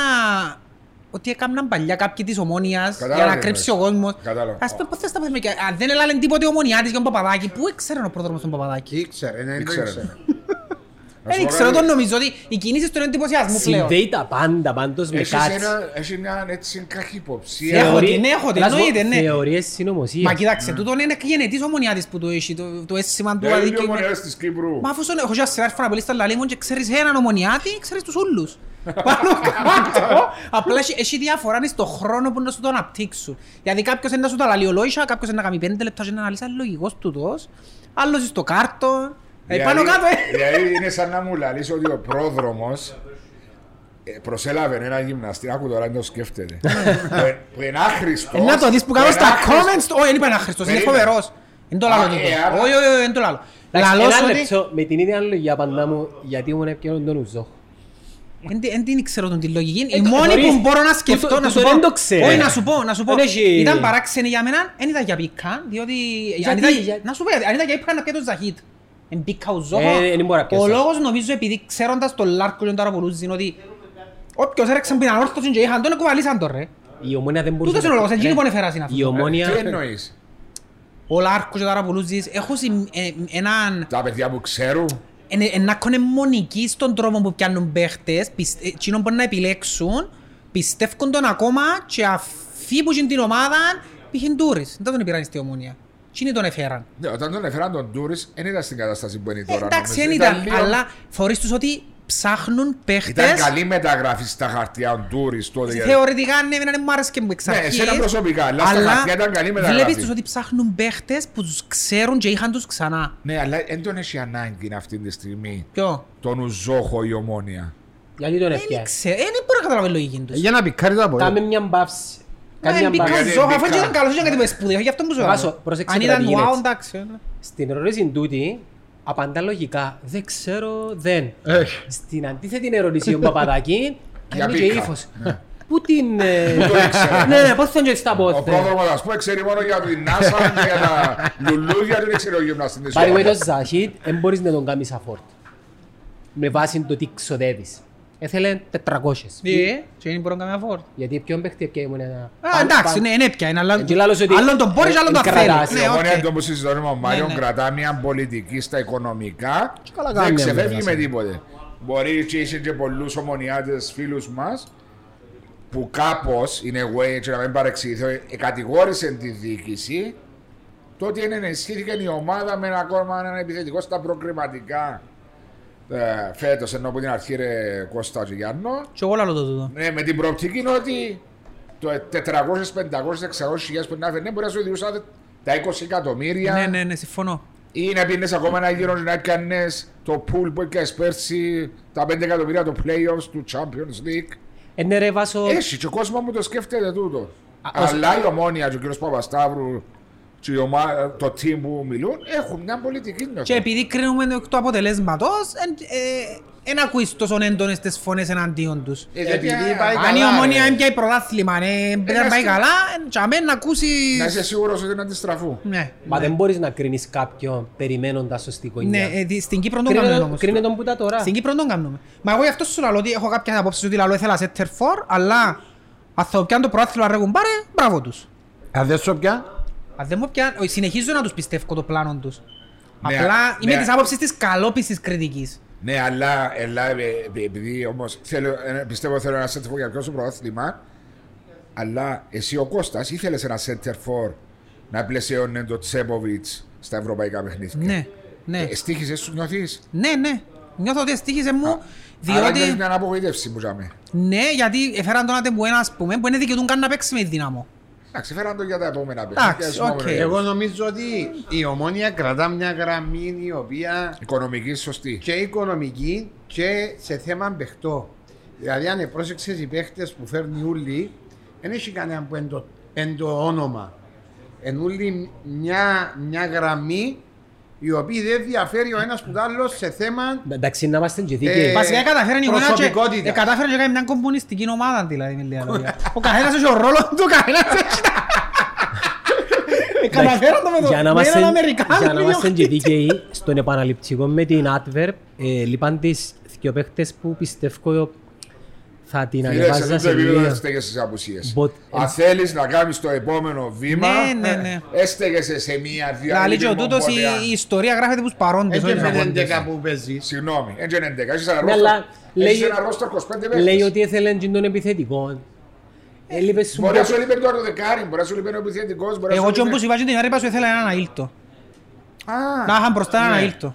Που μπορεί να σου κρατήσει με ενέργεια του έναν παιχνίδι, μια πρόκληση. Ναι, μια ενέργεια ήταν να σου εγκάμει, να τον νιώθουν και αμυντικοί σου. Χρόνια μετά μπορούμε να πούμε πόσα στοίχης δεν τόσο παίχτης. Τι μπάτζι ήταν τόσο παίχτης. Φίλε, εντάξει, αγοράστηκε με την FC Κοπεχάγης 800.000 ευρώ τότε που τη διοίκηση του Φίβου. Απόσβεσε. Ήταν η χρονιά των 8. Απόσβεσε financial. Όχι, είναι το 8. Το 8 ήταν Μεροσλάιν. Όχι, ρε, το 8 ήσουν το 11 που παίξασε. Όχι, τον 8 είπα. Να, ναι, συγγνώμη, ναι, νόμιζα το 2008. Απόσβεσε με το παραπάνω το ότι εξόδεψε τότε η διοίκηση του ΦΥΒΟ. Δεν ήμουν εγώ συμβουλίων το 11-12. Και έδωσε στο ΑΠΟΕΛ πρόκληση με Βίσλα Κρακοβίας. Στο Πανεπιστήμιο που κέρδισε μόνος του τη Βίσλα το 3-1. Θέλω να ρωτήσω κάτι. Αν περνάς σε ομίλους και αρκεύκουν και τα ποσά, κερνείσαι αμέσως η UEFA οξάμει μετά που... Όχι, μετά νομίζω, είναι μετά. Πότε σου κάνει τα εμβάσματα η UEFA? Όλα έρχονται το Σεπτέμβρη και ως το τέλος του Μάρτου. Και κάθεσαι και καρτεράς που είναι ο οικονομικός διευθυντής. Και νωρίς 20 εκατομμύρια. Πρόεδρε, μπήκαν 20 εκατομμύρια. Έτσι. Έχει και τους κωδικούς του Άμπαγκο, ο πρόεδρος μπορεί να μπει μέσα δει. Θέλω να ξέρω ρε. Στέλνει, αν δεν κάνω λάθος όσο θέλω.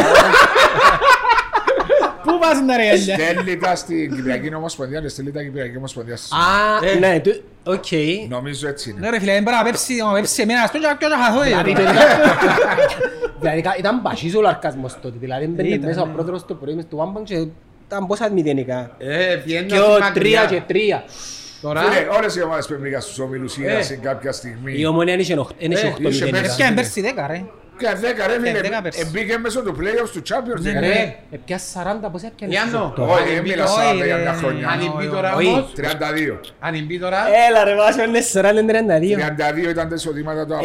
Εκτός εισιτήρια... Όχι, ούλα. Total revenue στο 11-12, θυμάμαι από τη δημοσιογραφική, την γενική συνέψη ήταν 32 εκατομμύρια. Αλλά υπήρχαν και πολλά έξοδα. Τα λεφτά των αγώνων πας στην UEFA και μετά επιστρέφεις. Όχι ρε φίλε, παραδευθείας στο ΑΠΟΕΛ. Παραδευθείας στην γηπεδόχων ομάδα. Άρα τα λεφτά που εισιτήρια και... Μπορεί να ήταν 700-800 χιλιάδες τα πακέτα. Και αν ήταν cash ας πούμε, same day. Όχι ρε, εγώ φύγουν τα εισιτήρια στέλνουν να τη UEFA και ξαστέλνουν. Εντάξει, ξέρω εγώ μπορεί η UEFA να θέλει να κάνει control, να τσακαρίσκει. Έχει control πάνω στις τιμές των εισιτηρίων ότι δεν μπορείς να βάλεις τις ίδιες κερκίδες για το φιλοξενούμενο είναι πιο ακριβές από ότι για τους δικούς σου φιλάθλους. Είναι οι ίδιες οι τιμές όταν είναι νότια με βόρεια, ανατολική με δυτική. Μπορεί να έχει διαφοροποιήσεις λόγω του ότι είναι καταπαχτή τζαμέ. Αλλά και ψηλά και τα έξοδα, ναι. Φίλε, ξαναείπαμε τότε με τα έξοδα. Μπορεί ένα παιχνίδι όπως είπε και ο Φίος, αν θυμάσαι τζαμέ. Δεν το είπαμε. Με τη Ρεάλ, είναι 150.000, 170.000. Εντάξει ρε, το Αποέλ είναι και πιερονές, το και ξεχάνεται πολλά τα έξοδα και τα ευρωπαϊκά παιχνίδια και τα ευρωπαϊκά ταξίδια. Κοιτά να σε ρωτήσω το πράγμα, πάντα έχω απορία ασχέτως ομίλων κλπ. Μια ομάδα για να πάει να παίξει ευρωπαϊκό παιχνίδι πώς να πεις στοιχίζεις το αεροπορικό ταξίδι? Εξαρτάται να κάνεις charter flight. Ναι, να κάνεις charter υποτίθεται. Δεν τέλος πάει με άλλον τρόπο η ομάδα, δεν τέλος να πάει με άλλον τρόπο. Πάμε με γραμμή. Πάμε με πλοίο. Ποια ομάδα πάει με γραμμή τώρα? Η ΑΕΛ, η ΑΕΛ και ποια είναι το? Με γραμμή ας πούμε. Ναι, νομίζω ότι θυμούμε την ΑΕΚ που ταλαιπωρηθήκαν. Πού έπαιζε η ΑΕΚ πριν 2 χρόνια? Με 2 αεροπλάνα. Καλά είναι στους υφέρει να κάνεις τσάρτερ ας πούμε. Όχι ρε. Πιο ακριβά πολλά. Πόσα που θέλετε να κάνεις ένα τσάρτερ? 80.000 ξεκινούν οι τιμές. Του τσάρτερ. Και πόσες θέσεις ένα αεροπλάνο? 122, 120. Διέρεστο να δεις, αφού η Ομονία τώρα... Θα βάλει 122 άτομα μέσα. Να βάλει ρε φίλε, αλλά την ομάδα της ταξιδεύκει είναι η Ομονία που πληρώνει ο τσάρτερ. Έτσι να βάλει όλον τον κόσμο, να το γεμίσει το τσάρτερ της ομάδας. Με τσάρτερ μπορεί να πάει, φαντάζομαι... Καζακστάν και Αζερμπαϊτζάν. Να μπουν 25 άτομα η αποστολή, πες 40-50 να είναι το Διοικητικό Συμβούλιο, γυμναστές, φυσιοθεραπευτές, όλα τούτα. Να επιλέξει αν θα αφήσω και καινή θέση στη μια. Τον κορονοϊό τώρα, ναι. Ναι, μεταξύ των ποδοσφαιριστών να κάθονται πιο άνετα. Και να βάλεις άλλο 40-50 άτομα, πόσα να τους το χρέωσες. Η Real δεν έχει ειδικόνης αεροπλάνο. Δεν έχω ιδέα αν έχει κάποια... Που ήρθαν μετά από Έλλην τέλος ήρθαν. Μα κάποιοι έχουν. Στην Αμερική πάντως έχουν όλοι. Στην Αμερική μπορεί να βάλουν... Ρε, μπορεί... Σαν ας πούμε η αεροπορική εταιρεία που σε φέρνει, παράδειγμα είναι τη Real, βάλει το σήμα της Real Πόξο, για διαφήμιση λέει σου φέρνουν η Real. Δεν έχει ειδικόνης αεροπλάνο, πρέπει να έχει ειδικόνης αεροπλάνο ρε. Εγώ άρασε ένα αεροπλάνο Real και συντηρά το, γιατί... Δεν αγοράζω το αεροπλάνο για να το τσάει που κάθεται, επικαιρώνεται δεν είναι ικανός που κάνει το αεροπλάνο. Για μια Real δεν μπορεί να είναι αεροπλάνο. Δεν το ξέρει, πού είναι να πάει ρε, πόσες θα ξέρει να κάνει το αεροπλάνο. Συνέχεια ρε, αφού κάνουμε για εσωτερικές πτήσεις. Ναι, μπορεί να παίρνει με λεωφορείο εσωτερικά, μπορεί να παίρνει με λεωφορείο ρε. Μπορεί να πάει με φέρυπο. Να παίξεις στην Μαγιόρκα που είμαστε στο νησί. Ρε. Τέλος πάντων, πόσα θέλει, επειδή το Απόλυτο παίξε στη Μαδρίτη, πόσα ήταν τα κόστος της ομάδας να πάει. Καλύφθηκε με κόσμο. Αλλά ρε φίλε, δεν καλύφθηκε με κόσμο, ρε στο εξωτερικό.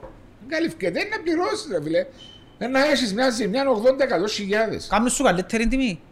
Ναι, γιατί αγαπούσες πολλά. Εντάξει, είχαμε μια συνεργασία με NG, αν η αλήθεια να λέγεται μετά που έκλεισαν και σε προσέργους. Πολλά καλοί προσπαθούσαν να μας εξυπηρετήσουν. Φορές που δεν μπορούσαν να μας εξυπηρετήσουν, γιατί μες το καλοκαίρι και δυσκολία. Τότε να βρίσκεις αεροπλάνα available. Διότι ήταν τουριστικές περιόδους. Έτσι χτέρνασαι σε... Μα η Ομόνια έκλεισε τσάρτερ. Εν της ΑΕΚΟ... Τσάρτερ, όπου πήγαινε με τσάρτερ που πήγαινε. Όχι ρε. Με τους πήγαινε. Της ΑΕΚ Αθηνών. Όχι. Δεν το συζητάς, ξέρω ποιον έκλεισε. Όχι, όχι, διευκρινές της ΑΕΚΙΑ. Ένενο. Είσαι σίγουρος ότι ο Μελισσανίδης... Ο Βασιλακάκης ένεν της ΑΕΚ. Μελισσανίδης. Όχι βρε παιδιά, είναι ο Βασιλάκης. Εντάξει ρε, με θυμώνει. Ήμουν αμέσως να μας... Τελειώνει το γήπεδο της ΑΕΚ τώρα που το είπες. Τελειώνει το γήπεδο της ΑΕΚ τώρα που το είπες. Ναι, ναι, που γεννάς. Αλλά ομάδα δεν είναι. Τώρα ξεκινήσετε το πρόθλημα ρε, εκτός που η ομάδα σου την ανόρθωση και η μπάεξ και την ΑΕΛ είναι επεξάση. Μα κοίταξε, τόσα χρόνια ήμασταν μαχημένοι το αντίστροφο. Πέσατε εσύ και πέσατε εμείς και κατρώσαμε το Απόλλωνα να ξεκινήσει να παίζει. Μια χρόνια θυμάσαι να σου πω άλλο, θυμάσαι την χρόνια με τον Απόλλωνα. Έκαμε το Αποέλ και ο Ήττες νομίζω. Και ήταν να παίξει μόνο Απόλλωνα το επόμενο μάτς και ήταν τόσο χάλια το Αποέλ, τόσο χάλια που είχε τσάντα τον Απόλλωνα γιατί ήταν φόρμα Απόλλωνας και ευκήγε το γάσι πήγε έβρεξε, δεν σκέφτου τι είχε. Έβρεξε το μοναδικό μάτς στο γάσι πήγε 20 χρονοκύβων που παυλήθηκε ήταν Τζίνο. Αποέλ Απόλλων έβρεξε και τα είχαμε ένα προρροφήθηκε το νερό να φύγει και αναβλήθηκε και βάλασα και παίξε το Γενάρη. Όχι ρε, ήταν Γενάρης. Το γάσι πήγε το κονκλάβιον τότε. Είπε ότι δεν θα παίξεις να πω, ήταν ο άνθρωπος τσαμέρα 20 χρόνια, κίντο μάτσε, τσάτσισε. Δεν είσαι γίνει με να σποράρε. Ναι, πρόσεξε όμως, στο εξαναβολής αγώνα, χάσα. Όχι, δέρασε. Έκανε το πρόθλημα ρε, δέρασε ρε. Έκανε το πρόθλημα ρε, δέρασε. Για μένα σημαίνει δέρασε. Άρα προκαλέσαν την βροχή δηλαδή. Εντάξει, κάποια πράγματα που γεννήσκονταν. Που εγώ ήμουν πεπισμένος ότι αν έχει Θεό ρε φίλε με το Αποέλ και αντιομονιάδες ρε φίλε και εμένα που τα κάνουν τα πράγματα. Άρα να σε ρωτήσω γιατί δεν τα πράγματα είναι συνεχιστικά και μετά. Μα εν τούτον που λαλώ ότι τελικά το και γύρισαν το πράγμα, δεν ξέρω. Ακού να δεις, εγώ ελάλλουν πάντα ότι ελάλλουν τον καιρό που εμένα ήταν χάλια και δεν είχε με διοίκηση με τίποτα. Και λέω ότι για να είσαι διοικητής, ενώ δεν είχε μια υποτυπώδη διοίκηση. Παναγιά μου. Ήταν ο... Γιατί μιλάς έτσι ρε φίλε, ήταν ανθρώποι που ήταν τζαμέ. Ναι, ήταν τζαμέ και μια χαρά τους ξέρετε να τους σομαλίζετε για να περνά το δικό του από και εκείνοι ήταν... Προσπαθούσαν... Για μένα ήταν ανίκανοι. Αποδείχτηκε στο τέλος ότι δεν ήταν στα expectations. Ήταν εξ αρχής, για μένα είναι σαν να πιάσεις με εμένα τώρα που έχω ιδέα από οικονομικά και βάλες με οικονομικό σύμφωνο της Ομόνοιας. Και έπιασουν εσύ που ήσουν οικονομολόγος και να με πάρεις τριφτό, να τους έκαναν. Επαραδώσαν μια ομάδα. Κλειστή. Με 18 εκατομμύρια χρέος. Εκλείσαν την. Και ουσιαστικά αναγκαστήκαν να πουλήσουν επειδή ναι, δεν ήταν ικανοί. Περίμενε, λέτε πολλές φράσεις που νομίζω είναι εκτός. Γιατί είναι εκτός. Έτσι μόνο η διοίκηση που την παραέδωσε, που την έστειλε στα 18 εκατομμύρια, είναι άλλη διοίκηση πριν. Μην και για μια διοίκηση πριν. Δεν μιλούμε μόνο για μια. Δύο-τρεις διοίκηση. Κοιτάξτε, για μένα υπήρχε μια κεντρική επιτροπή που αποφάσιζε τι θα γίνει στην Ομονία. Ναι. Όποιος Ομονιάδης δεν το παραδέχεται, τούτο είναι περιπέτει τον εαυτόν του. Ναι. Υπήρχε μια κεντρική επιτροπή και τούτη η κεντρική επιτροπή έλα λένε να βάλουμε τους ανθρώπους τώρα να διοικούν την Ομονία. Από τι είχαν γίνει τώρα τούτους. Μα έτσι ευκαινε μπροστά εξώ. Τούτον έννοια. Δεν έχει να μποφκαινε. Εγώ που ήμουν έτσι παραδέχομαι τον και είναι η κουβέντα που σου ελάλλουν εχθές. Που άκουσα ότι είπε μια κουβέντα να σπένε εχθές ο φίλος μου Αδάμος ότι η Ομόνια ήταν μια αγνή ομάδα των καιρών που ιδρύθηκε το 1948 και στείλα σου μήναν και λαλώ σου ρε φίλε είμαι ομονιάτης αλλά να λέμε την αλήθεια ότι η Ομόνια που ιδρύθηκε δεν ιδρύθηκε γιατί ήταν ανακομματιστή, ιδρύθηκε για έναν αντίβαρο της δεξιάς. Βέβαια. Ήταν μια κομμουνιστική ομάδα. Τούτον του λαλούσα εχθές και λαλή μου ήταν ιδεολόγοι. Δεν το πιστεύω. Είμαι ομονιάτης. Είπες μου ότι... Είπας σου ότι η αριστερά και το κόμμα εκμεταλλεύτηκαν τις καταστάσεις οι οποίες προκύψαν μετά το δεύτερο παγκόσμιο και μοιραστήκαν όλες οι χώρες αριστεροί, δεξιοί. Ναι. Και ήρθε από την Ελλάδα, ήρθες στην Κύπρο. Αν εσύ πιστεύεις ότι ο Λιμπούρης π.χ. ο Μακαρίς ήταν, δεν του είπε κάποιος που το ΑΚΕΛ φύγεται ας πούμε και να κάνουμε μόνο πάρα. Είναι πιο χαοτικά τα πράγματα από ό,τι τα νομίζεις. Τώρα μιλάς για κάτι που θα μαθείς ποτέ, εκτός από τους προγόνους τους, απογόνους τους. Ναι, είναι αλήθεια. Το πώς πήραν την απόφαση τότε ο Τσαλής και ο Λιμπούρης και τότε, ναι. Για μένα ήταν καθαρά μια απόφαση του Κομμουνιστικού Κόμματος τότε να γίνει το πράγμα και γι' αυτό να γίνηκαν και οι Σαλαμίνα. Ήταν πριν η Αλκίδα που πριν. Ορφέας μπορεί το 40. Κοίτα, είναι ιστορικά γεγονότα. Βάσο, είναι ιστορικά γεγονότα τα οποία χρήζουν μιας ανάλυσης για να βγουν κάποια συμπεράσματα. Εννοείται ότι 70 χρόνια μετά σίγουρα μπορούμε να ξέρουμε και να πιάμε τον παλμό της εποχής τότε και κάνουμε ένα assumptions. Και σίγουρα έχει σημασία τόση μεγάλη της σήμερα ημέρα. Έχει στο κομμάτι της Ομόνιας ένας ομονιάτης. Όχι, έχει στο κομμάτι της Ομόνιας γιατί η Ομόνια έχασε μια μερίδα του κόσμου της για όλους τους λόγους.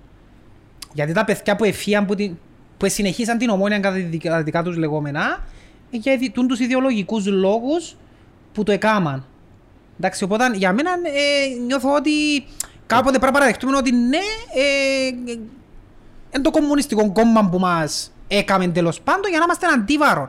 Δεν είχε κανέναν που ήταν ιδεολόγος και κομμάτις τους τότε και παινάει να κάνω μια ομάδα και θα ασχολείται με πολιτικά. Δεν το πιστεύω το επεισόδιο σας το χτεσινό. Δεν το πιστεύω. Ήταν αρκετά ενδιαφέρον, πολλά controversial και ευαίσθητο για πολλούς. Για ομονιάδες ειδικά, ναι, είναι ευαίσθητο για ομονιάδες. Εσένα βλέπω σε ότι είσαι μια...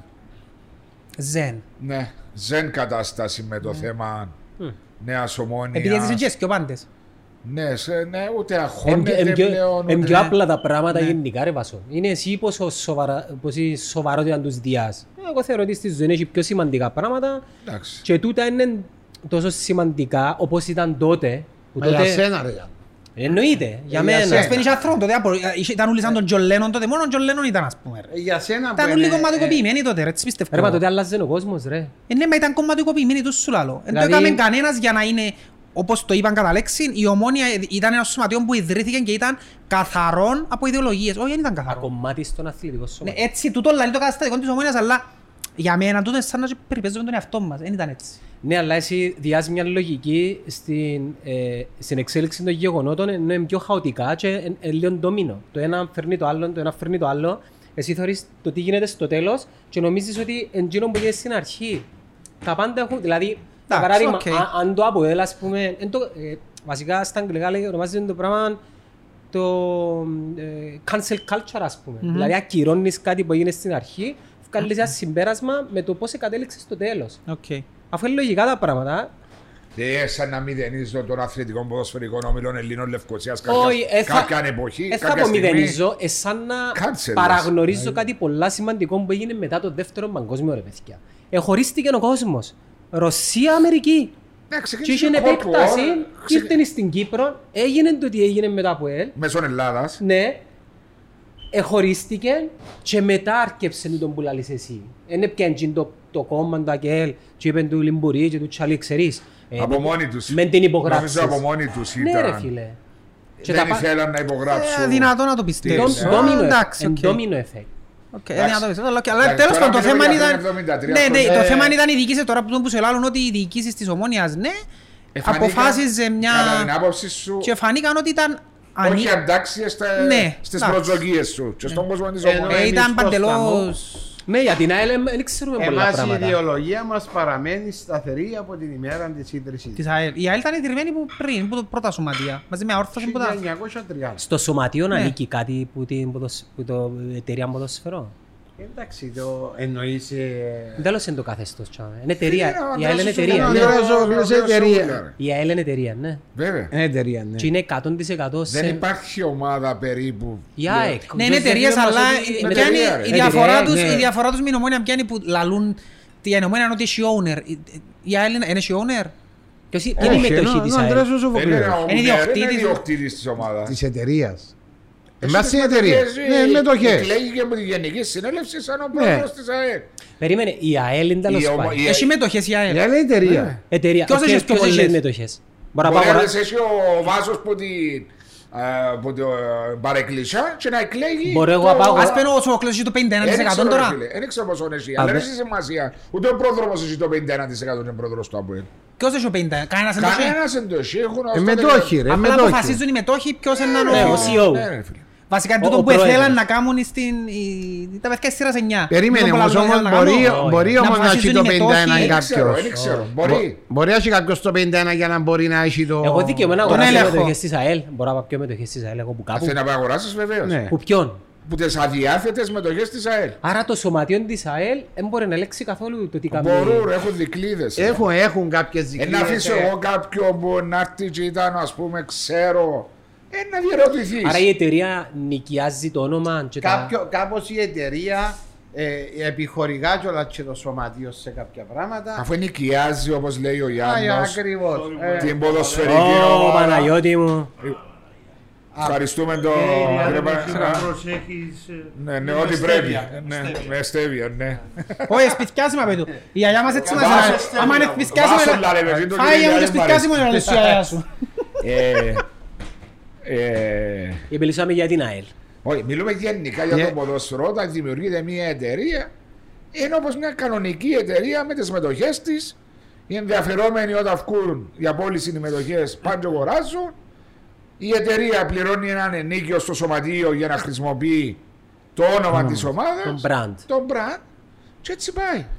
Αλλά η κάθε εταιρεία έχει το δικό της καταστατικό. Ναι, απλώς εξεφύγαμε γιατί λέμε για την ιδεολογία. Η ιδεολογία της ΑΕΛ κρατά όπως ξεκινήσει. Χωρίς κομματικούς. Εντάξει, πολλοί προσπαθήσαν να εκμεταλλευτούν. Ναι, προσπαθεί, αλλά δεν τα καταφέρασε. Εντάξει, δεν τα καταφέρασε. Έτσι σημαίνει και κάποιος που λέει βάλει εγώ είμαι από η λίστα τσένη του Δισραγερμού. Υπήρχε πρόεδρος ο οποίος ήταν βουλευτής. Δηλαδή ο Λόρις Ολυσιώτης τη δεκαετία του 80-85.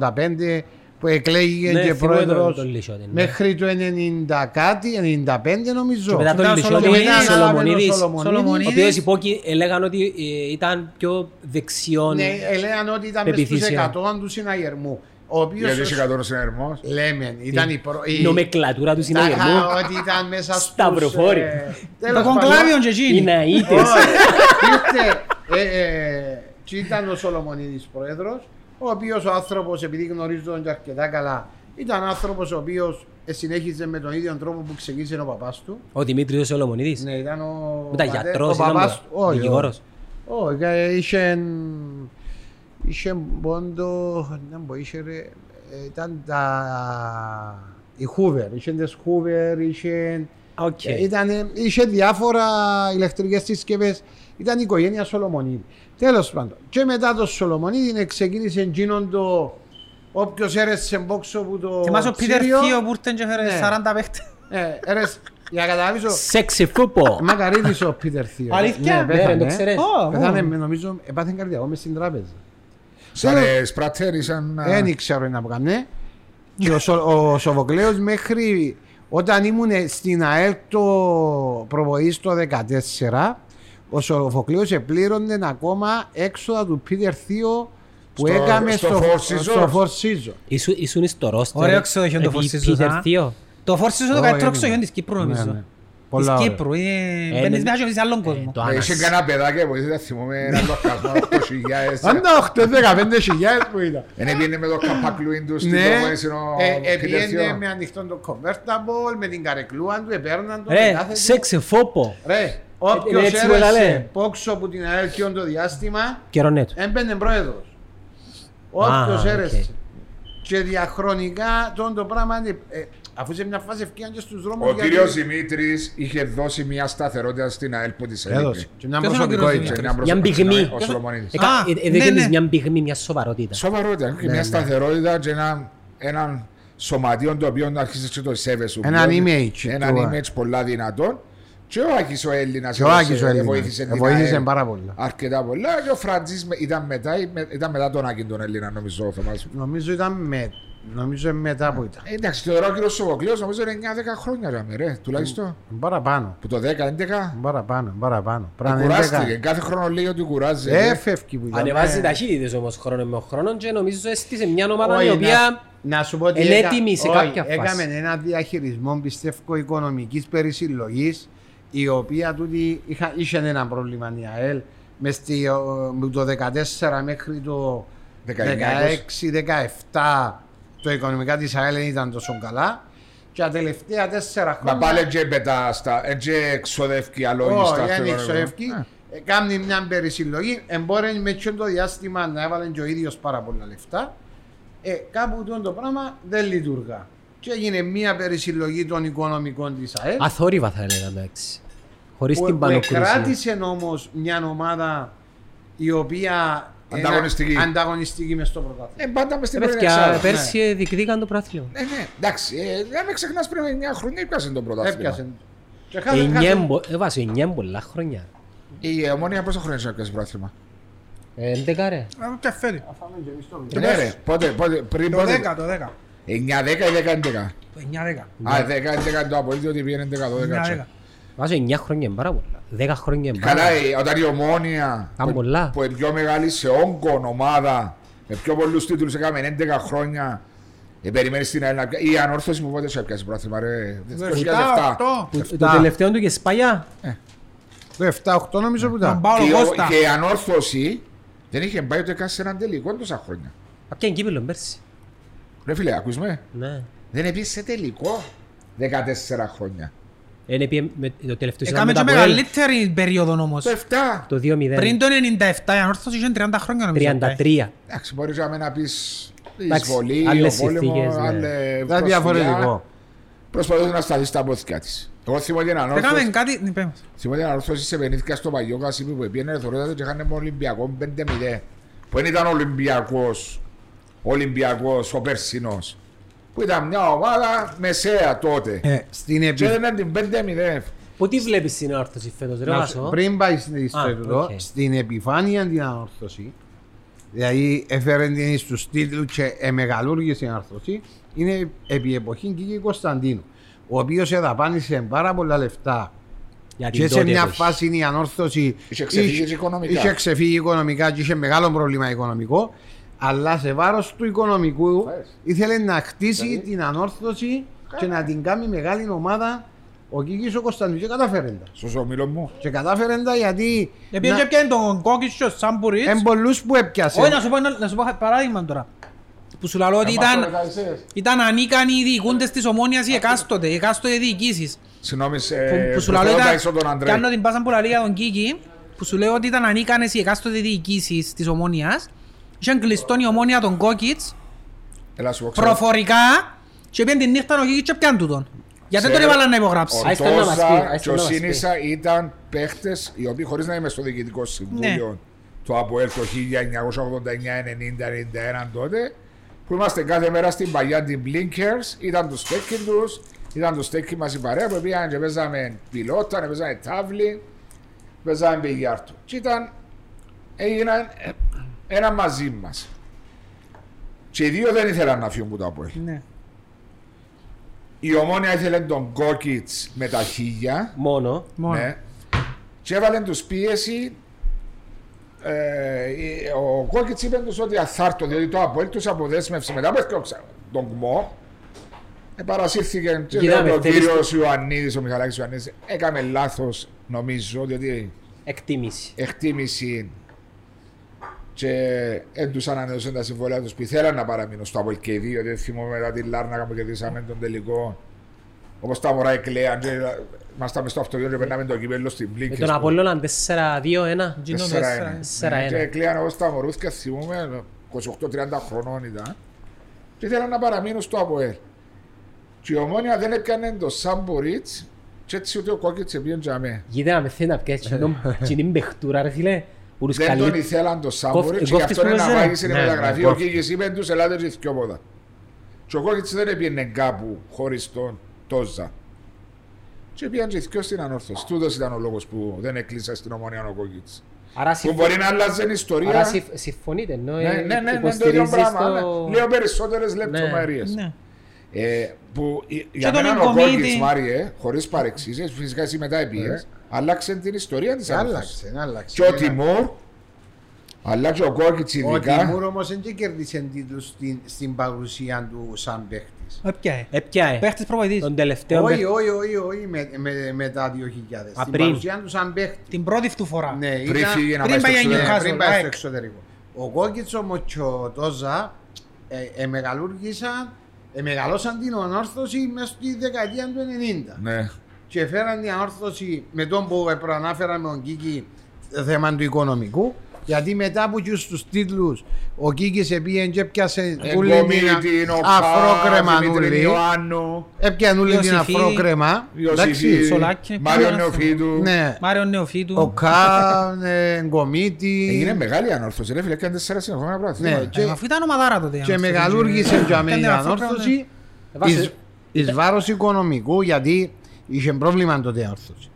Δηλαδή σε θέματα οικονομικού και εμείς που ήμασταν και αμέ, δεν και πληρωνούμασταν και στην ώρα μας. Ναι, ξέρω, εντάξει, γνωστός. Και τότε ήταν όλες οι ομάδες τότε. Σου δω και διαμέρισμα ρε παραλιακό για να πάεις ο Κίκης τέλεια πας. Όχι, ναι, φάκαν το κύμμα μου και δεν μπορώ να κοιμηθώ.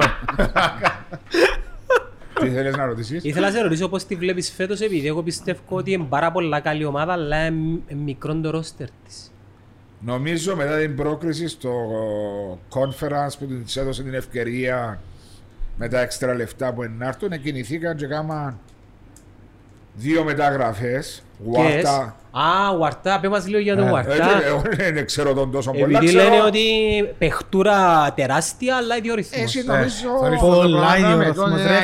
Πολλά ιδιορυθμός. Τότε είναι ένα γήπεδο. Όπως είναι ένας μπίσες βαρ που ήρθε πέρσι στον Απόλλωνα και νομίζαν πολύ ότι τους δώσει το πρωτάθλημα. Θέλω να κάνεις κάτι που χαρακτηρίζει τον Ουαρτά είναι η ιδιομορφία στο χαρακτήρα του, νομίζω. Να συνυπάρξει μόνο Τιμούρ. Δεν μπορεί να ξέρεις, ρε φίλε. Μπορεί να κάνω κλικ. Να σου πω κάτι, είναι ο άνθρωπος που μπορεί να σου ανατινάξει ανά πάσα στιγμή την ομάδα. Σε όλες τις ομάδες που ήταν το πρόβλημα. Να σας πω κάτι. Ο Τιμούρ, να σας πω κάτι. Ο Τιμούρ, βλέπετε, όλοι κατηγορούν τον Τιμούρ να πούν. Λέω παράδειγμα. Με τους παίχτες ότι... Παραπάνω που κατηγορούν που την Ανόρθωση, πολύ που το θέλουν στην Ανόρθωση. Όποτε μπει γκολ, θα σηστούν τη Μουρούλη. Δηλαδή, ο χαρακτήρας του, επειδή έζησα τον και εγώ και μας τους συμπαίχτες για ένα χρόνο. Ο Τιμούρ είναι ο τύπος ο οποίος μέσα στο γήπεδο δεν του αρέσει και χάνει. Είναι έτσι ο χαρακτήρας του. Έξω από το γήπεδο, είναι πολλά διαφορετικό και τον μπορεί να σου το πει και ο Βάσος στον το πράγμα. Επίναμε και για τον καφέ μας και το έναν και το άλλο. Μέσα στο γήπεδο εξετοιμαζόμαστε. Είσαι γουίνερ ρε φίλε. Ναι, είναι ο χαρακτήρας. Και στην προπόνηση είναι θέλει να χάνει, σωστά. Ναι, έτσι είναι. Είναι κακός. Μα και δεν κανένας ότι είναι κακός Ζάμερε. Είναι ένας άνθρωπος ο οποίος δεν του αρέσει να χάνει, είναι ο τρόπος ο οποίος έμαθε. Bad loser λένε οι Αμερικανοί. Και την ώρα που είναι έξω από το γήπεδο είναι ο καλύτερος άνθρωπος. Δηλαδή θα πάει κάτι να γελάσει. Είναι bad losers το δύο, είναι winners που είναι bad losers. Ο bad losers δεν ανέχεται να χάνει. Sore losers είναι και που ανέχεται, εκείνος που ακόμα και χάσει μας και να φέρει. Ο Κεσπάγιαν είναι άκος sore losers είναι. Να σου φέρει δικαιολογία αν τους αριστήρες, τα air condition, πρέπει να βρουν τα δικαιολογία. Και εκείνος λίγο είναι. Εντζεν κακόν προσόντουν το πράγμα. Συνήθως λαλούν το όμως το sore losers για εκείνους που χάνουν συχνά. Ο Κριστιάνος θα τον πω bad loser, να τον πω winner. Μα είναι οι bad losers είναι winners. Ο Κριστιάνο είναι μεγαλύτερη, έκαμε τη μεγαλύτερη... Ναι, αλλά σημαίνει ότι αν είσαι winner πρέπει να είσαι bad loser. Ναι, δεν πάει μαζί, γι' αυτό σε όλο. Συνήθως ο sore loser χάνει παραπάνω που ό,τι κερδίζει. Ναι. Τούτοι κερδίζουν παραπάνω παρά από ό,τι χάνουν. Ο Κριστιάνο, μια και συνάδελφος τον, είναι ένα περιπέξιμο που μας έκαμε φέτη. Γίνεται να φκένει ο πουλάω παδιλίκη τη στιγμή που ξέρουμε ότι... Πού ξέρουμε. Ευκευάζεις τα sites ρε, πού ξέρεις. Ρε ο Κριστιάνο ήταν κλειστός στη City ρε. Πού το ξέρουμε το. Ήταν να πάει στη City μου. Έπιασε τηλέφωνο. Έχω έναν παρά που δουλεύει και έχει περίπτερον έξω μου. Που το έτυχατε. Πάντως εγώ είμαι Manchester United. Και υποτίθεται όσο διαβάζοντας τα sites, δεν περίμενα ποτέ να πάει στη City.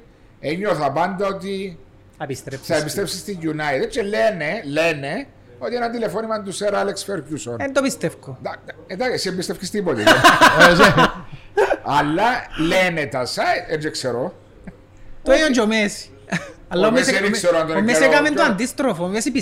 Νομίζω ότι πιστεύει ότι να πάει πίσω στην Μπαρτσελώνα σε 7 χρόνια. Πιστεύει το πράγμα. Γι' αυτόν και δεν είπε εναντί όταν έφυγε. Ρε, μα είναι τυχαία ρε, μα πόσα χρόνια ρε, που μωρό μες στην Μπαρτσελώνα. 13. Εν και ήθελε να φύγει ο άνθρωπος ρε. Εντάξει, ήταν το σάλαρι κάπιντα που ήταν κάποια ημέρα να μας εξηγήσουν να καταλάβουμε τα πράγματα. Ναι, αλλάξαμε το περίεργο στην Μπαρτσελώνα, είχαν το σάλαρι κάπα, αλλά τελικά τους παίχτες που ήταν πρόβλημα είναι δοκάν τους. Ο Γκρισμάν, φωνάζανε να μην είναι ο Γκρισμάν για να φύγει ο Μέση. Το έκαναν τον Γκρισμάν λόγω και απόδοσης μήπως. Ασχέτον την απόδοση δηλαδή. Ήθελα. Πρέπει να δώσουν το chance στο ρόστερ μετά μέση εποχής να δουν πως είναι αντιδράσει. Ένας Γκρισμάν και του βεληνικές παίκτες νομίζω ήταν να απελευθερωθούν πάρα πολλά. Γιατί τον εκρότησε. Λόγω salary cap του που λαλούμε.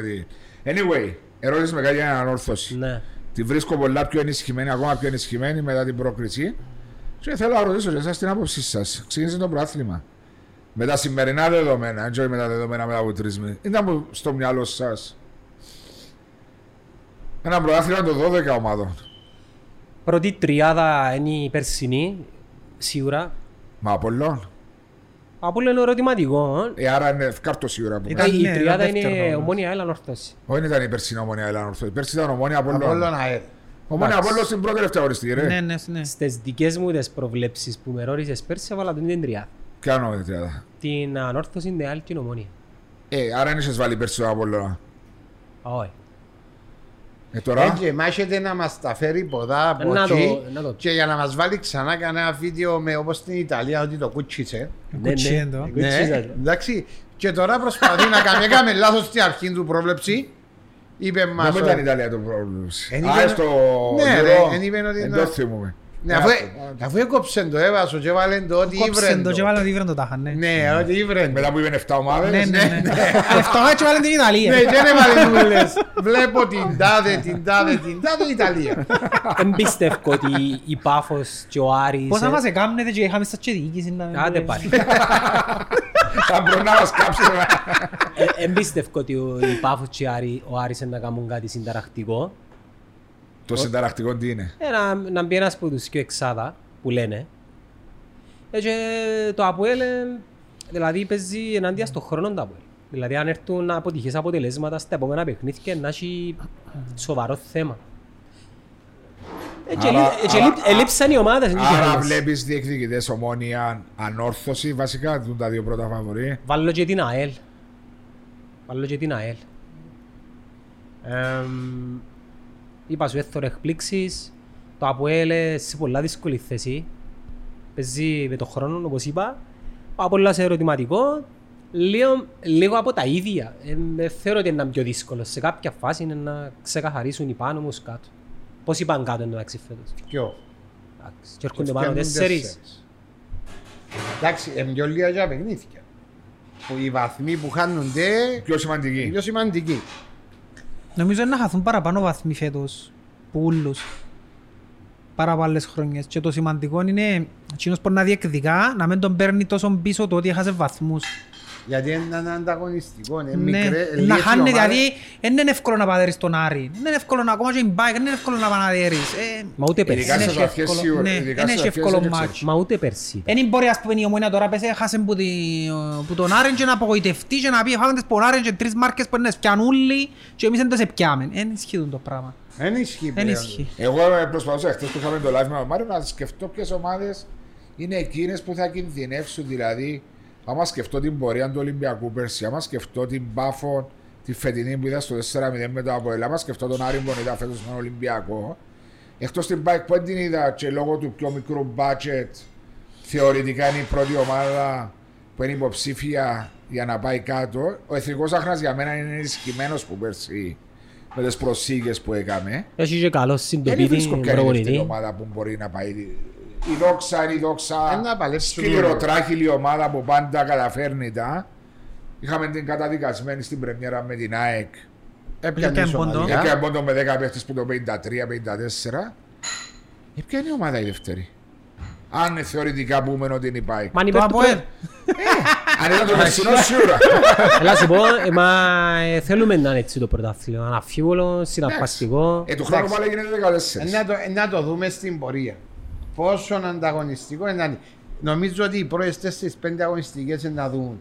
Να δούμε τα ρόστερ των ομάδων, τη δυναμικότητα των ομάδων. Βέβαια ρε Μαρία, να δούμε. Μιλούμε, να μπορεί 9 του Σεπτέμβρη. Ναι, εντάξει. Θέλω να κάνω και εγώ μια τελευταία ερώτηση. Περίμενε, θέλω να ρωτήσω τον Κώστα είναι μια διαφορετική ερώτηση. Του Μάριου ξέρω τις απόψεις του. Ναι, ποια είναι η ανταγωνιστία της Ομόνοιας για το πρωτάθλημα? Η ΑΕΛ. Η ΑΕΛ. Ναι. Η ανόρθωση είπα το πολλές φορές. Η ανόρθωση κοινός που παίρνει πίσω και σπάει, νομίζω. Εσείς κάποιο πιστεύεις ότι... Η ΑΕΛ, ο λόγος που θεωρώ ότι είναι η ΑΕΛ είναι επειδή έχει τα ίδια στοιχεία της Ομόνοιας. Τον προπονητή, να πεις η ανόρθωση έχει τα, αλλά η ΑΕΛ κράτησε πάνω κάτω τους παίχτες της ούλους σχεδόν και έχασε... Έχασε εντάξει, μπορεί να είναι καλύτερος και πω χαιρε, ο Τσέποβιτς. Είπα το του Βάσου. Η ΑΕΛ θα έχει πρόβλημα και έδειξε το και στα ευρωπαϊκά στο σκοράρισμα. Δεν έχει πλειάδα παιχτών που βάλουν εύκολα γκολ. Όπως η Ομόνια. Έχει Μάριο. Θα εισβάλλουν οι εξτρέμ. Μάριον μπορεί να έχει οι εξτρέμ της θέλης. Θέλεις οι εξτρέμ σου βάλουν 6-7. Θα σου βάλει 3 γκολ στο Πέρσο ας πούμε. Να σου βάλει 3 γκολ ο Χάφσου. Εν τούτο που με προβληματίζει. Και στη δημιουργία των ευκαιριών είπες η ΑΕΛ δυσκολεύεται να δημιουργήσει προς το παρό. Προς το παρό. Είναι μια συμπαγής ομάδα Πουλαλής του το δημιουργήμα του Κέρκες. Και το άλλο είναι ότι η ανόρθωση νιώθω ότι κάτι της λείπει. Εν μ' άρεσε και η ανόρθωση. Επιάσαν ποδοσφαιριστές. Είδα τα παιχνίδια της, είδα τους παίχτες που πιάνε. Κάτι της λείπει της ανόρθωσης. Εν ξέρω αν είναι ψυχολογικό, εν ξέρω... Νιώθω ότι μπορεί να δυσκολευτεί στα ντέρπι νομίζω η ανόρθωση.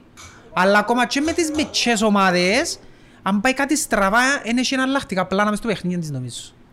Δηλαδή, αν πάει να παίξει τώρα με δόξαν στο Παπαδόπουλος και στραβώσει κάπως το παιχνίδι, σαν να γίνεις λύσεις, νομίζω. Είναι φίλε Λάζαρο. Όχι ονομαστικά παίχτες, το πλάνο της σαν σύνολο. Σαν να έχουν λύσεις. Έτσι τους νιώθω. Το coaching εννοείς. Ναι, δεν ξέρω, έτσι τους νιώθω. Κάπου υστερούν, νομίζω. Γιατί δεν γίνω που λάλλω, άμα να μου δουν την ομάδα φοβούμε την ότι μπορώ πιο προαθλία. Φοβάσαι παραπάνω. Για τα πω είπα και ο Γιάννο ότι είναι σοβαρό το πρόβλημα. Είναι πολλά σοβαρό το πρόβλημα, ασχέτως ότι είμαι μονιά της. Αν ήμουν από ελίστας θα ανησυχούσα. Ασχέτως αν ενισχύθηκε περαιτέρω. Μα πώς θέλει, ποιον ενισχύθηκε. Έπιασε στόπερ. Έπιασε στόπερ, δεν έπιασε. Δεν έπιασε στόπερ. Ποιοι είναι οι στόπερ του από ελ ρε. Ποιοι είναι οι μπακ του.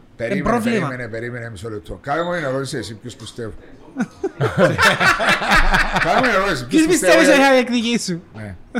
Πριν ένα μήνα, γιατί εν τω που σου λαλώ, συζητούμε ανάλογα με την ημέρα που είμαστε. Πριν ένα μήνα θα σου λέω ότι φαβορεί για μένα, λόγω των μεταγραφών που έγιναν, είναι η εκάστοτε προαθλήτρια για μένα, ναι, που είναι η Ομόνια, και θα έλεγα δεύτερο φαβορεί πριν ένα μήνα τον ΑΠΟΕΛ. Εντάξει. Λόγω της ενίσχυσης που έγινε με ποδοσφαιριστές που γνώριζα. Και συμφωνώ μαζί σου στο αμυντικό κομμάτι, υπάρχουν κάποιο είδους κενά και δεν γεμίζουν το μάτι, αλλά λόγω τις ενίσχυσεις που είναι. Τώρα να μου πεις, ήρθε μετά και πιάζει ακόμα και Σόουζα και πιάζει Νατέλ. Αλλά μέσα στο μυαλό μου εμένα είναι η εικόνα του Παφιακού το 4-0 που ήταν μια ομάδα που δεν μπορούσε να ανταλλάξει πιο μπαγιές. Δεν είχε σουτ στο Ρούτκο. Άρα, δεν θα βάλω τον ΑΠΟΕΛ σήμερα μέσα στους άμεσους διεκδικητές του τίτλου που μπορεί σε 3 εβδομάδες να διαφορετικά. Να το πρώτο φαβορεί. Μπορεί να πακώσει νίκες με τον Τορναρίδο και τον Απόλλωνα. Εγώ φορώ το και αριθμητικά. Και είναι η εξτρέμ του Απόλλωνα. Να σου πω κάτι όμως. Του είπε το Μαριός εχθές. Σε ερώτηση κάποιου φίλου του Podcast Live. Γιατί δεν έφερες στόπερ, αυτό που λέει εσύ αριστερό μπακ. Μπορεί που μέσα στην ομάδα με το σύστημα μπορεί να ακολουθήσει. Ο τρόπος που να μείνεται μπορεί με τα δύο αμυντικά χαφ. Ο Σοφρόνης, εσύ δεν ξέρετε. Ναι, απλώς εγώ κοινό που λέω είναι ότι κοινό που είπα εχθές. Αλλά πριν κοινό λέω, στο παιχνίδι με την Πάφο έπαιζε με έναν κόφτη και έπαιζε με τον Ντεβιτσέντη και τον Ντανίλο. Δηλαδή έναν παίχτη ο οποίος έτρεχε μόνος του, ανοιχτή χώρη, εύκολη μετάβαση του αντιπάλου στην αντεπίθεση και είχε πάρα πολλά προβλήματα.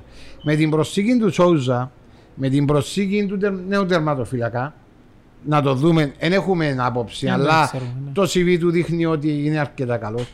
Με την προσθήκη του Νατέλ, με την προσθήκη του Μάκλιτσα που ήταν εκτός, και με τη φιλοσοφία του καινούργιου προπονητή που είναι να δούμε τέλος να πάει, μπορεί να αλλάξει και το αμυντικό κομμάτι του ΑΠΟΕ. Χωρίς να φέρει νέο παίχτη. Μπορεί να είναι πιο compact, μπορεί να είναι μια φιλοσοφία διαφορετική, μπορεί να μην αφήνει ο αντίπαλος να βρει. Πολλά πράγματα μπορούν να αλλάξουν. Πρέπει να κλείσει τρύπες, να κοιτάξει πρώτα και να παίξει βάσει στην αντεπίθεση. Είναι πολλά πράγματα που παίζουν ρόλο. Ναι. Το παιχνίδι το πρώτο το οποίο έπαιξε το από Ελμήν Πάφο δεν είναι κριτήριο. Ναι, σίγουρα είναι κριτήριο. Γιατί. Δεν το λέω για να κρίνω το από Ελμήν Πάφο το παιχνίδι. Γιατί να σου εξηγήσω κάτι. Ναι, κρίνεις το όμως ότι παίρνεις έναν έναν τις θέσεις αναλυτικά. Να σου το εξηγήσω διαφορετικά. Δεν είπες μου για Winger. Ναι, έτσι πως σκέφτομαι η αλήθεια ότι... Εν πάει σε ατομική κριτική, αν είναι καλό κοινός, αν είναι καλός. Έχεις να παίξεις και με ουσκιό ας πούμε. Μπορεί να παίξεις με ουσκιό. 4-4-2 μπορεί. Για να παίξεις 4-4-2 πρέπει οι δυο κόφτες να... Έχει πολλά καλούς. Σόζα και... Εγώ νιώθω ότι όποιος παίχτης φύγει στην Κύπρο και να τον εξαφέρεις μετά, δεν είναι ο ίδιος νομίζω. Μην το πεις. Δεν είναι πάντα πολύ. Νομίζω ότι συνήθως fail.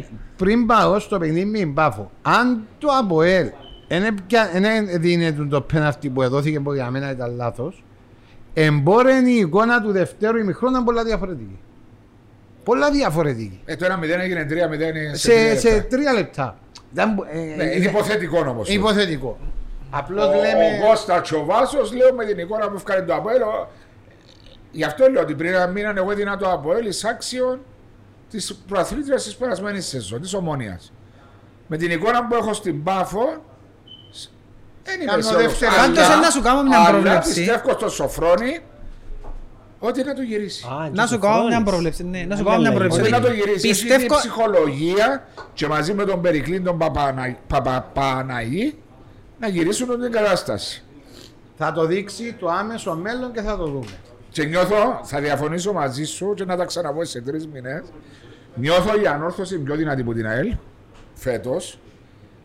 Αλλά η Ομόνια και η Ανόρθωση με ξεχνάτε έχουν και τους ευρωπαϊκούς ομίλους που κάπως. Ναι, παίζει ρόλο και εκείνο που με ανησυχεί εμένα για την Ομόνια ειδικά είναι οι τραυμαϊσμοί. Ήδη έχασε έναν άλλον παίχτη σήμερα. Το μίξ, έχασαν τον ένα μήνα τον μίξ ας πούμε. Μα σοβαρό μιλάς? Ναι, είχε θλάσει. Δεν το ξέρα. Ναι, η Ομόνια ανησυχεί. Ο μίξ εκτύπησε με την Άχνα. Ναι, στο φιλικό. Ό,τι φιλικό έπαιξε η Ομόνια φέτη και ήταν καταστροφή, έχασαν παίχτες. Στα φιλικά. Σκέφτε παίξε, δυο φιλικά έπαιξε άλλο πως. Και έχασαν 4 παίχτες. Έχει σοβαρό θέμα νομίζω η Ομόνια θα έχει σοβαρό πρόβλημα. Ας συνεχιστούν οι τραυματισμοί της. Γιατί έχει τραυματισμούς, ευκάλλει τραυματισμούς. Ευκάλλει τραυματισμούς και ευκάλλει, συνεχίζει και ευκάλλει. Που εν το είχε πέρσι και ανησυχεί με για την Ομόνια τούτο. Καλή τραυματισμούς εννοείς θλάσεις και τούτο που είναι το επικίνδυνο. Ναι, που είναι πρόβλημα και νομίζω είναι πρόβλημα και της υπερβολικής συμμετοχής που είχαν πέρσι πολλοί παίχτες. Είχαν παίχτες που πέρσι παίξαν full, χωρίς τραυματισμούς, χωρίς τίποτε και εν οργανισμοί σε κάποια φάση να κλαδάρουν. Και της προετοιμασίας νιώθω ότι η προετοιμασία δεν έγινε σωστή. Φυσικά δεν έγινε και σε καμιά ομάδα σωστή την προετοιμασία, γιατί όλοι φέτος την προετοιμασία προέψε περάσαν κορονοϊό. Εκτός το ΑΠΟΕΛ νοσήσαν όλοι από πέρσι. Και με ξεχάνεις ότι οι ομάδες που... Αλλάξα ρόστερ. Με ξεχάνεις ότι οι ομάδες που έχουν ευρωπαϊκές υποχρεώσεις πρέπει να είναι έτοιμες Ιούλιο, Αύγουστο για να αντεπεξέλθουν. Άλλες ομάδες μπορεί να φορτώσουν σωστά. Και να σου πω κάτι, έτσι είναι τυχαίο που ο γυμναστής της Ομόνιας αποχώρησε. Δεν ξέρω ρε φίλε. Όχι, μα έχει γεγονός. Λέω, έφτιαξαν τον Ιέφη μόνος του. Αποχώρησε. Μα αποχώρησε υποτίθεται... Μα ακούγονται πολλά για τους λόγους που αποχώρησε. Για οικονομικούς λόγους, όχι για ένα μηχάνημα που είπε να το αγοράσουν. Όχι, μιλώ για τον περσινό. Μιλώ για τον φετινό. Α, ο φετινός γιατί αποχώρησε, ναι. Ο φετινός. Ο φετινός αποχώρησε. Αποχώρησε ο Ευθύμιος ο Κυπριανού. Ναι. Κατάλαβες, εν και θέλω από το κοπελού είναι να κάνουμε σωστά τη δουλειά του, απλά κάτι έσχε. Υπήρξαν κάτι έσχε. Κάθε γυμναστής. Πότε αποχώρησε που είναι Ομόνια. Καλοκαίρι. Που τέλειωσε το συμβόλαιο του βασικά με την Ομόνια. Το Μάιο. Και δεν ανανέωσε, ναι. Ο κάθε γυμναστής, να σου το εξηγήσω εντάλλως. Έχει η φιλοσοφία του. Έχει η δική του φιλοσοφία. Αν οι παίχτες της Ομόνιας τα τελευταία 2 χρόνια προπονούνταν με τον Παπαδάκη, Και ο τρόπος εγκύμνασης που έγινε του ήταν με διαφορετικό τρόπο. Και όταν έρχεται ένας νέος γυμναστής και αλλάζει τον τρόπο τον οποίο εγκυμνάζεται το κορμί ναι. για 2 χρόνια, παθαίνεις ναι, ναι. κάποιον σοκ. Σαν το σοκ, ναι, αντίδραση. Ναι. Και τούτη η αντίδραση μπορεί να άλλαξει. Μπορεί και να μην άλλαξει, δεν ξέρω. Δεν το ξέρουμε, γιατί δεν οδήγησε η πορεία του. Λέμε πως υπάρχει μια πιθανότητα να τούτο. Εσύ σε οποιαδήποτε ομάδα, έστω και ήταν πριν 20 χρόνια. Η αλλαγή του προπονητή και του γυμναστή επηρεάζει. Ναι. Μπορεί να επηρεάζει και θετικά. Του γυμναστή επηρεάζει θετικά σε πιο μεταγενέστερο στάδιο. Στο αρχικό της στάδιο, αν ο γυμναστής θέλει να αλλάξει τον τρόπο γύμνασης των παιχτών, ειδικά τις πρώτες 2-3 εβδομάδες, αν κάνει κάποιες διαφορετικές ασκήσεις ενδυνάμωσης, μπορεί να έχεις πρόβλημα. Και τούτον εφαίνεται, εύκολα στο μες στο παιδί. Έτσι εμπονεί. Πάντως, εγώ στις προβλέψεις να πω ότι μια από τις μπήξεις να μείνει έξω από την εξάδα. Μια από τις τρεις. Μια από τις μπήξεις να μείνει έξω από την εξάδα. Σχεδόν κάθε χρόνο γυρίσκεται. Βλέπω την Πάφο να μέσα. Σίγουρα και δεν ξέρω για τον Άρη. Εσύ που δεν βλέπεις εκπλήξεις, εγώ βλέπω το αντίθετο. Και εγώ βλέπω εκπλήξεις. Σημαίνει εθκιό πον να μείνουν έξω. Μπορεί να μείνουν εθκιό. Διότι θεωρητικά μια πον να μπει ας πούμε εν το ΑΠΟΕΛ. Άρα για να μπει το ΑΠΟΕΛ πρέπει να φύγει άλλη μια. Και αν πήγε Πάφος πρέπει να φύγει άλλη μια. Μπορεί να μην μπει ο Ολυμπιακός. Να μπορεί να μπει ο Ολυμπιακός. Ναι, πέτω το Ρναρίδο δεν θα μπει. Μου είπε ότι πάει για προβάθμιο να διεκδικείς μαζί τον Ιάχνα. Εγώ είπα ότι είναι αυτόγνωρος. Επειδή περιμένεις με για το ΑΠΟΕΛ να καίσεις θέσεις τον ΑΠΟΕΛ. Έφτιαξε βίντεο σαν τον πρόδρομο που τον έστελνε κάθε λίγο πέρσι. Ναι, να μπει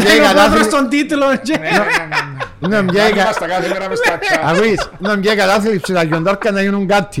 Και είπατε ότι ο Περικλής είναι να σε δέρει 2 φορές συνεχόμενες. Το λοιπόν κύριοι, ευχαριστώ πολύ που είσαστε να παραδεχτήκατε την πρόσκληση του podcast Talks. Μάριε, Γιάννε μου, Κώστα. Και θα δώσουμε ένα ραντεβού Χριστούγεννα. Πριν τα Χριστούγεννα, ένα εορταστικό μεγάλο πουλ. Αφού είπαν ότι είναι να μας κάνει surprise. Ναι, ό,τι καλύτερο. Και συνεχίστε την καλή δουλειά. Να είσαι καλά, Βάσο μου. Γεια σου Κώστα μου.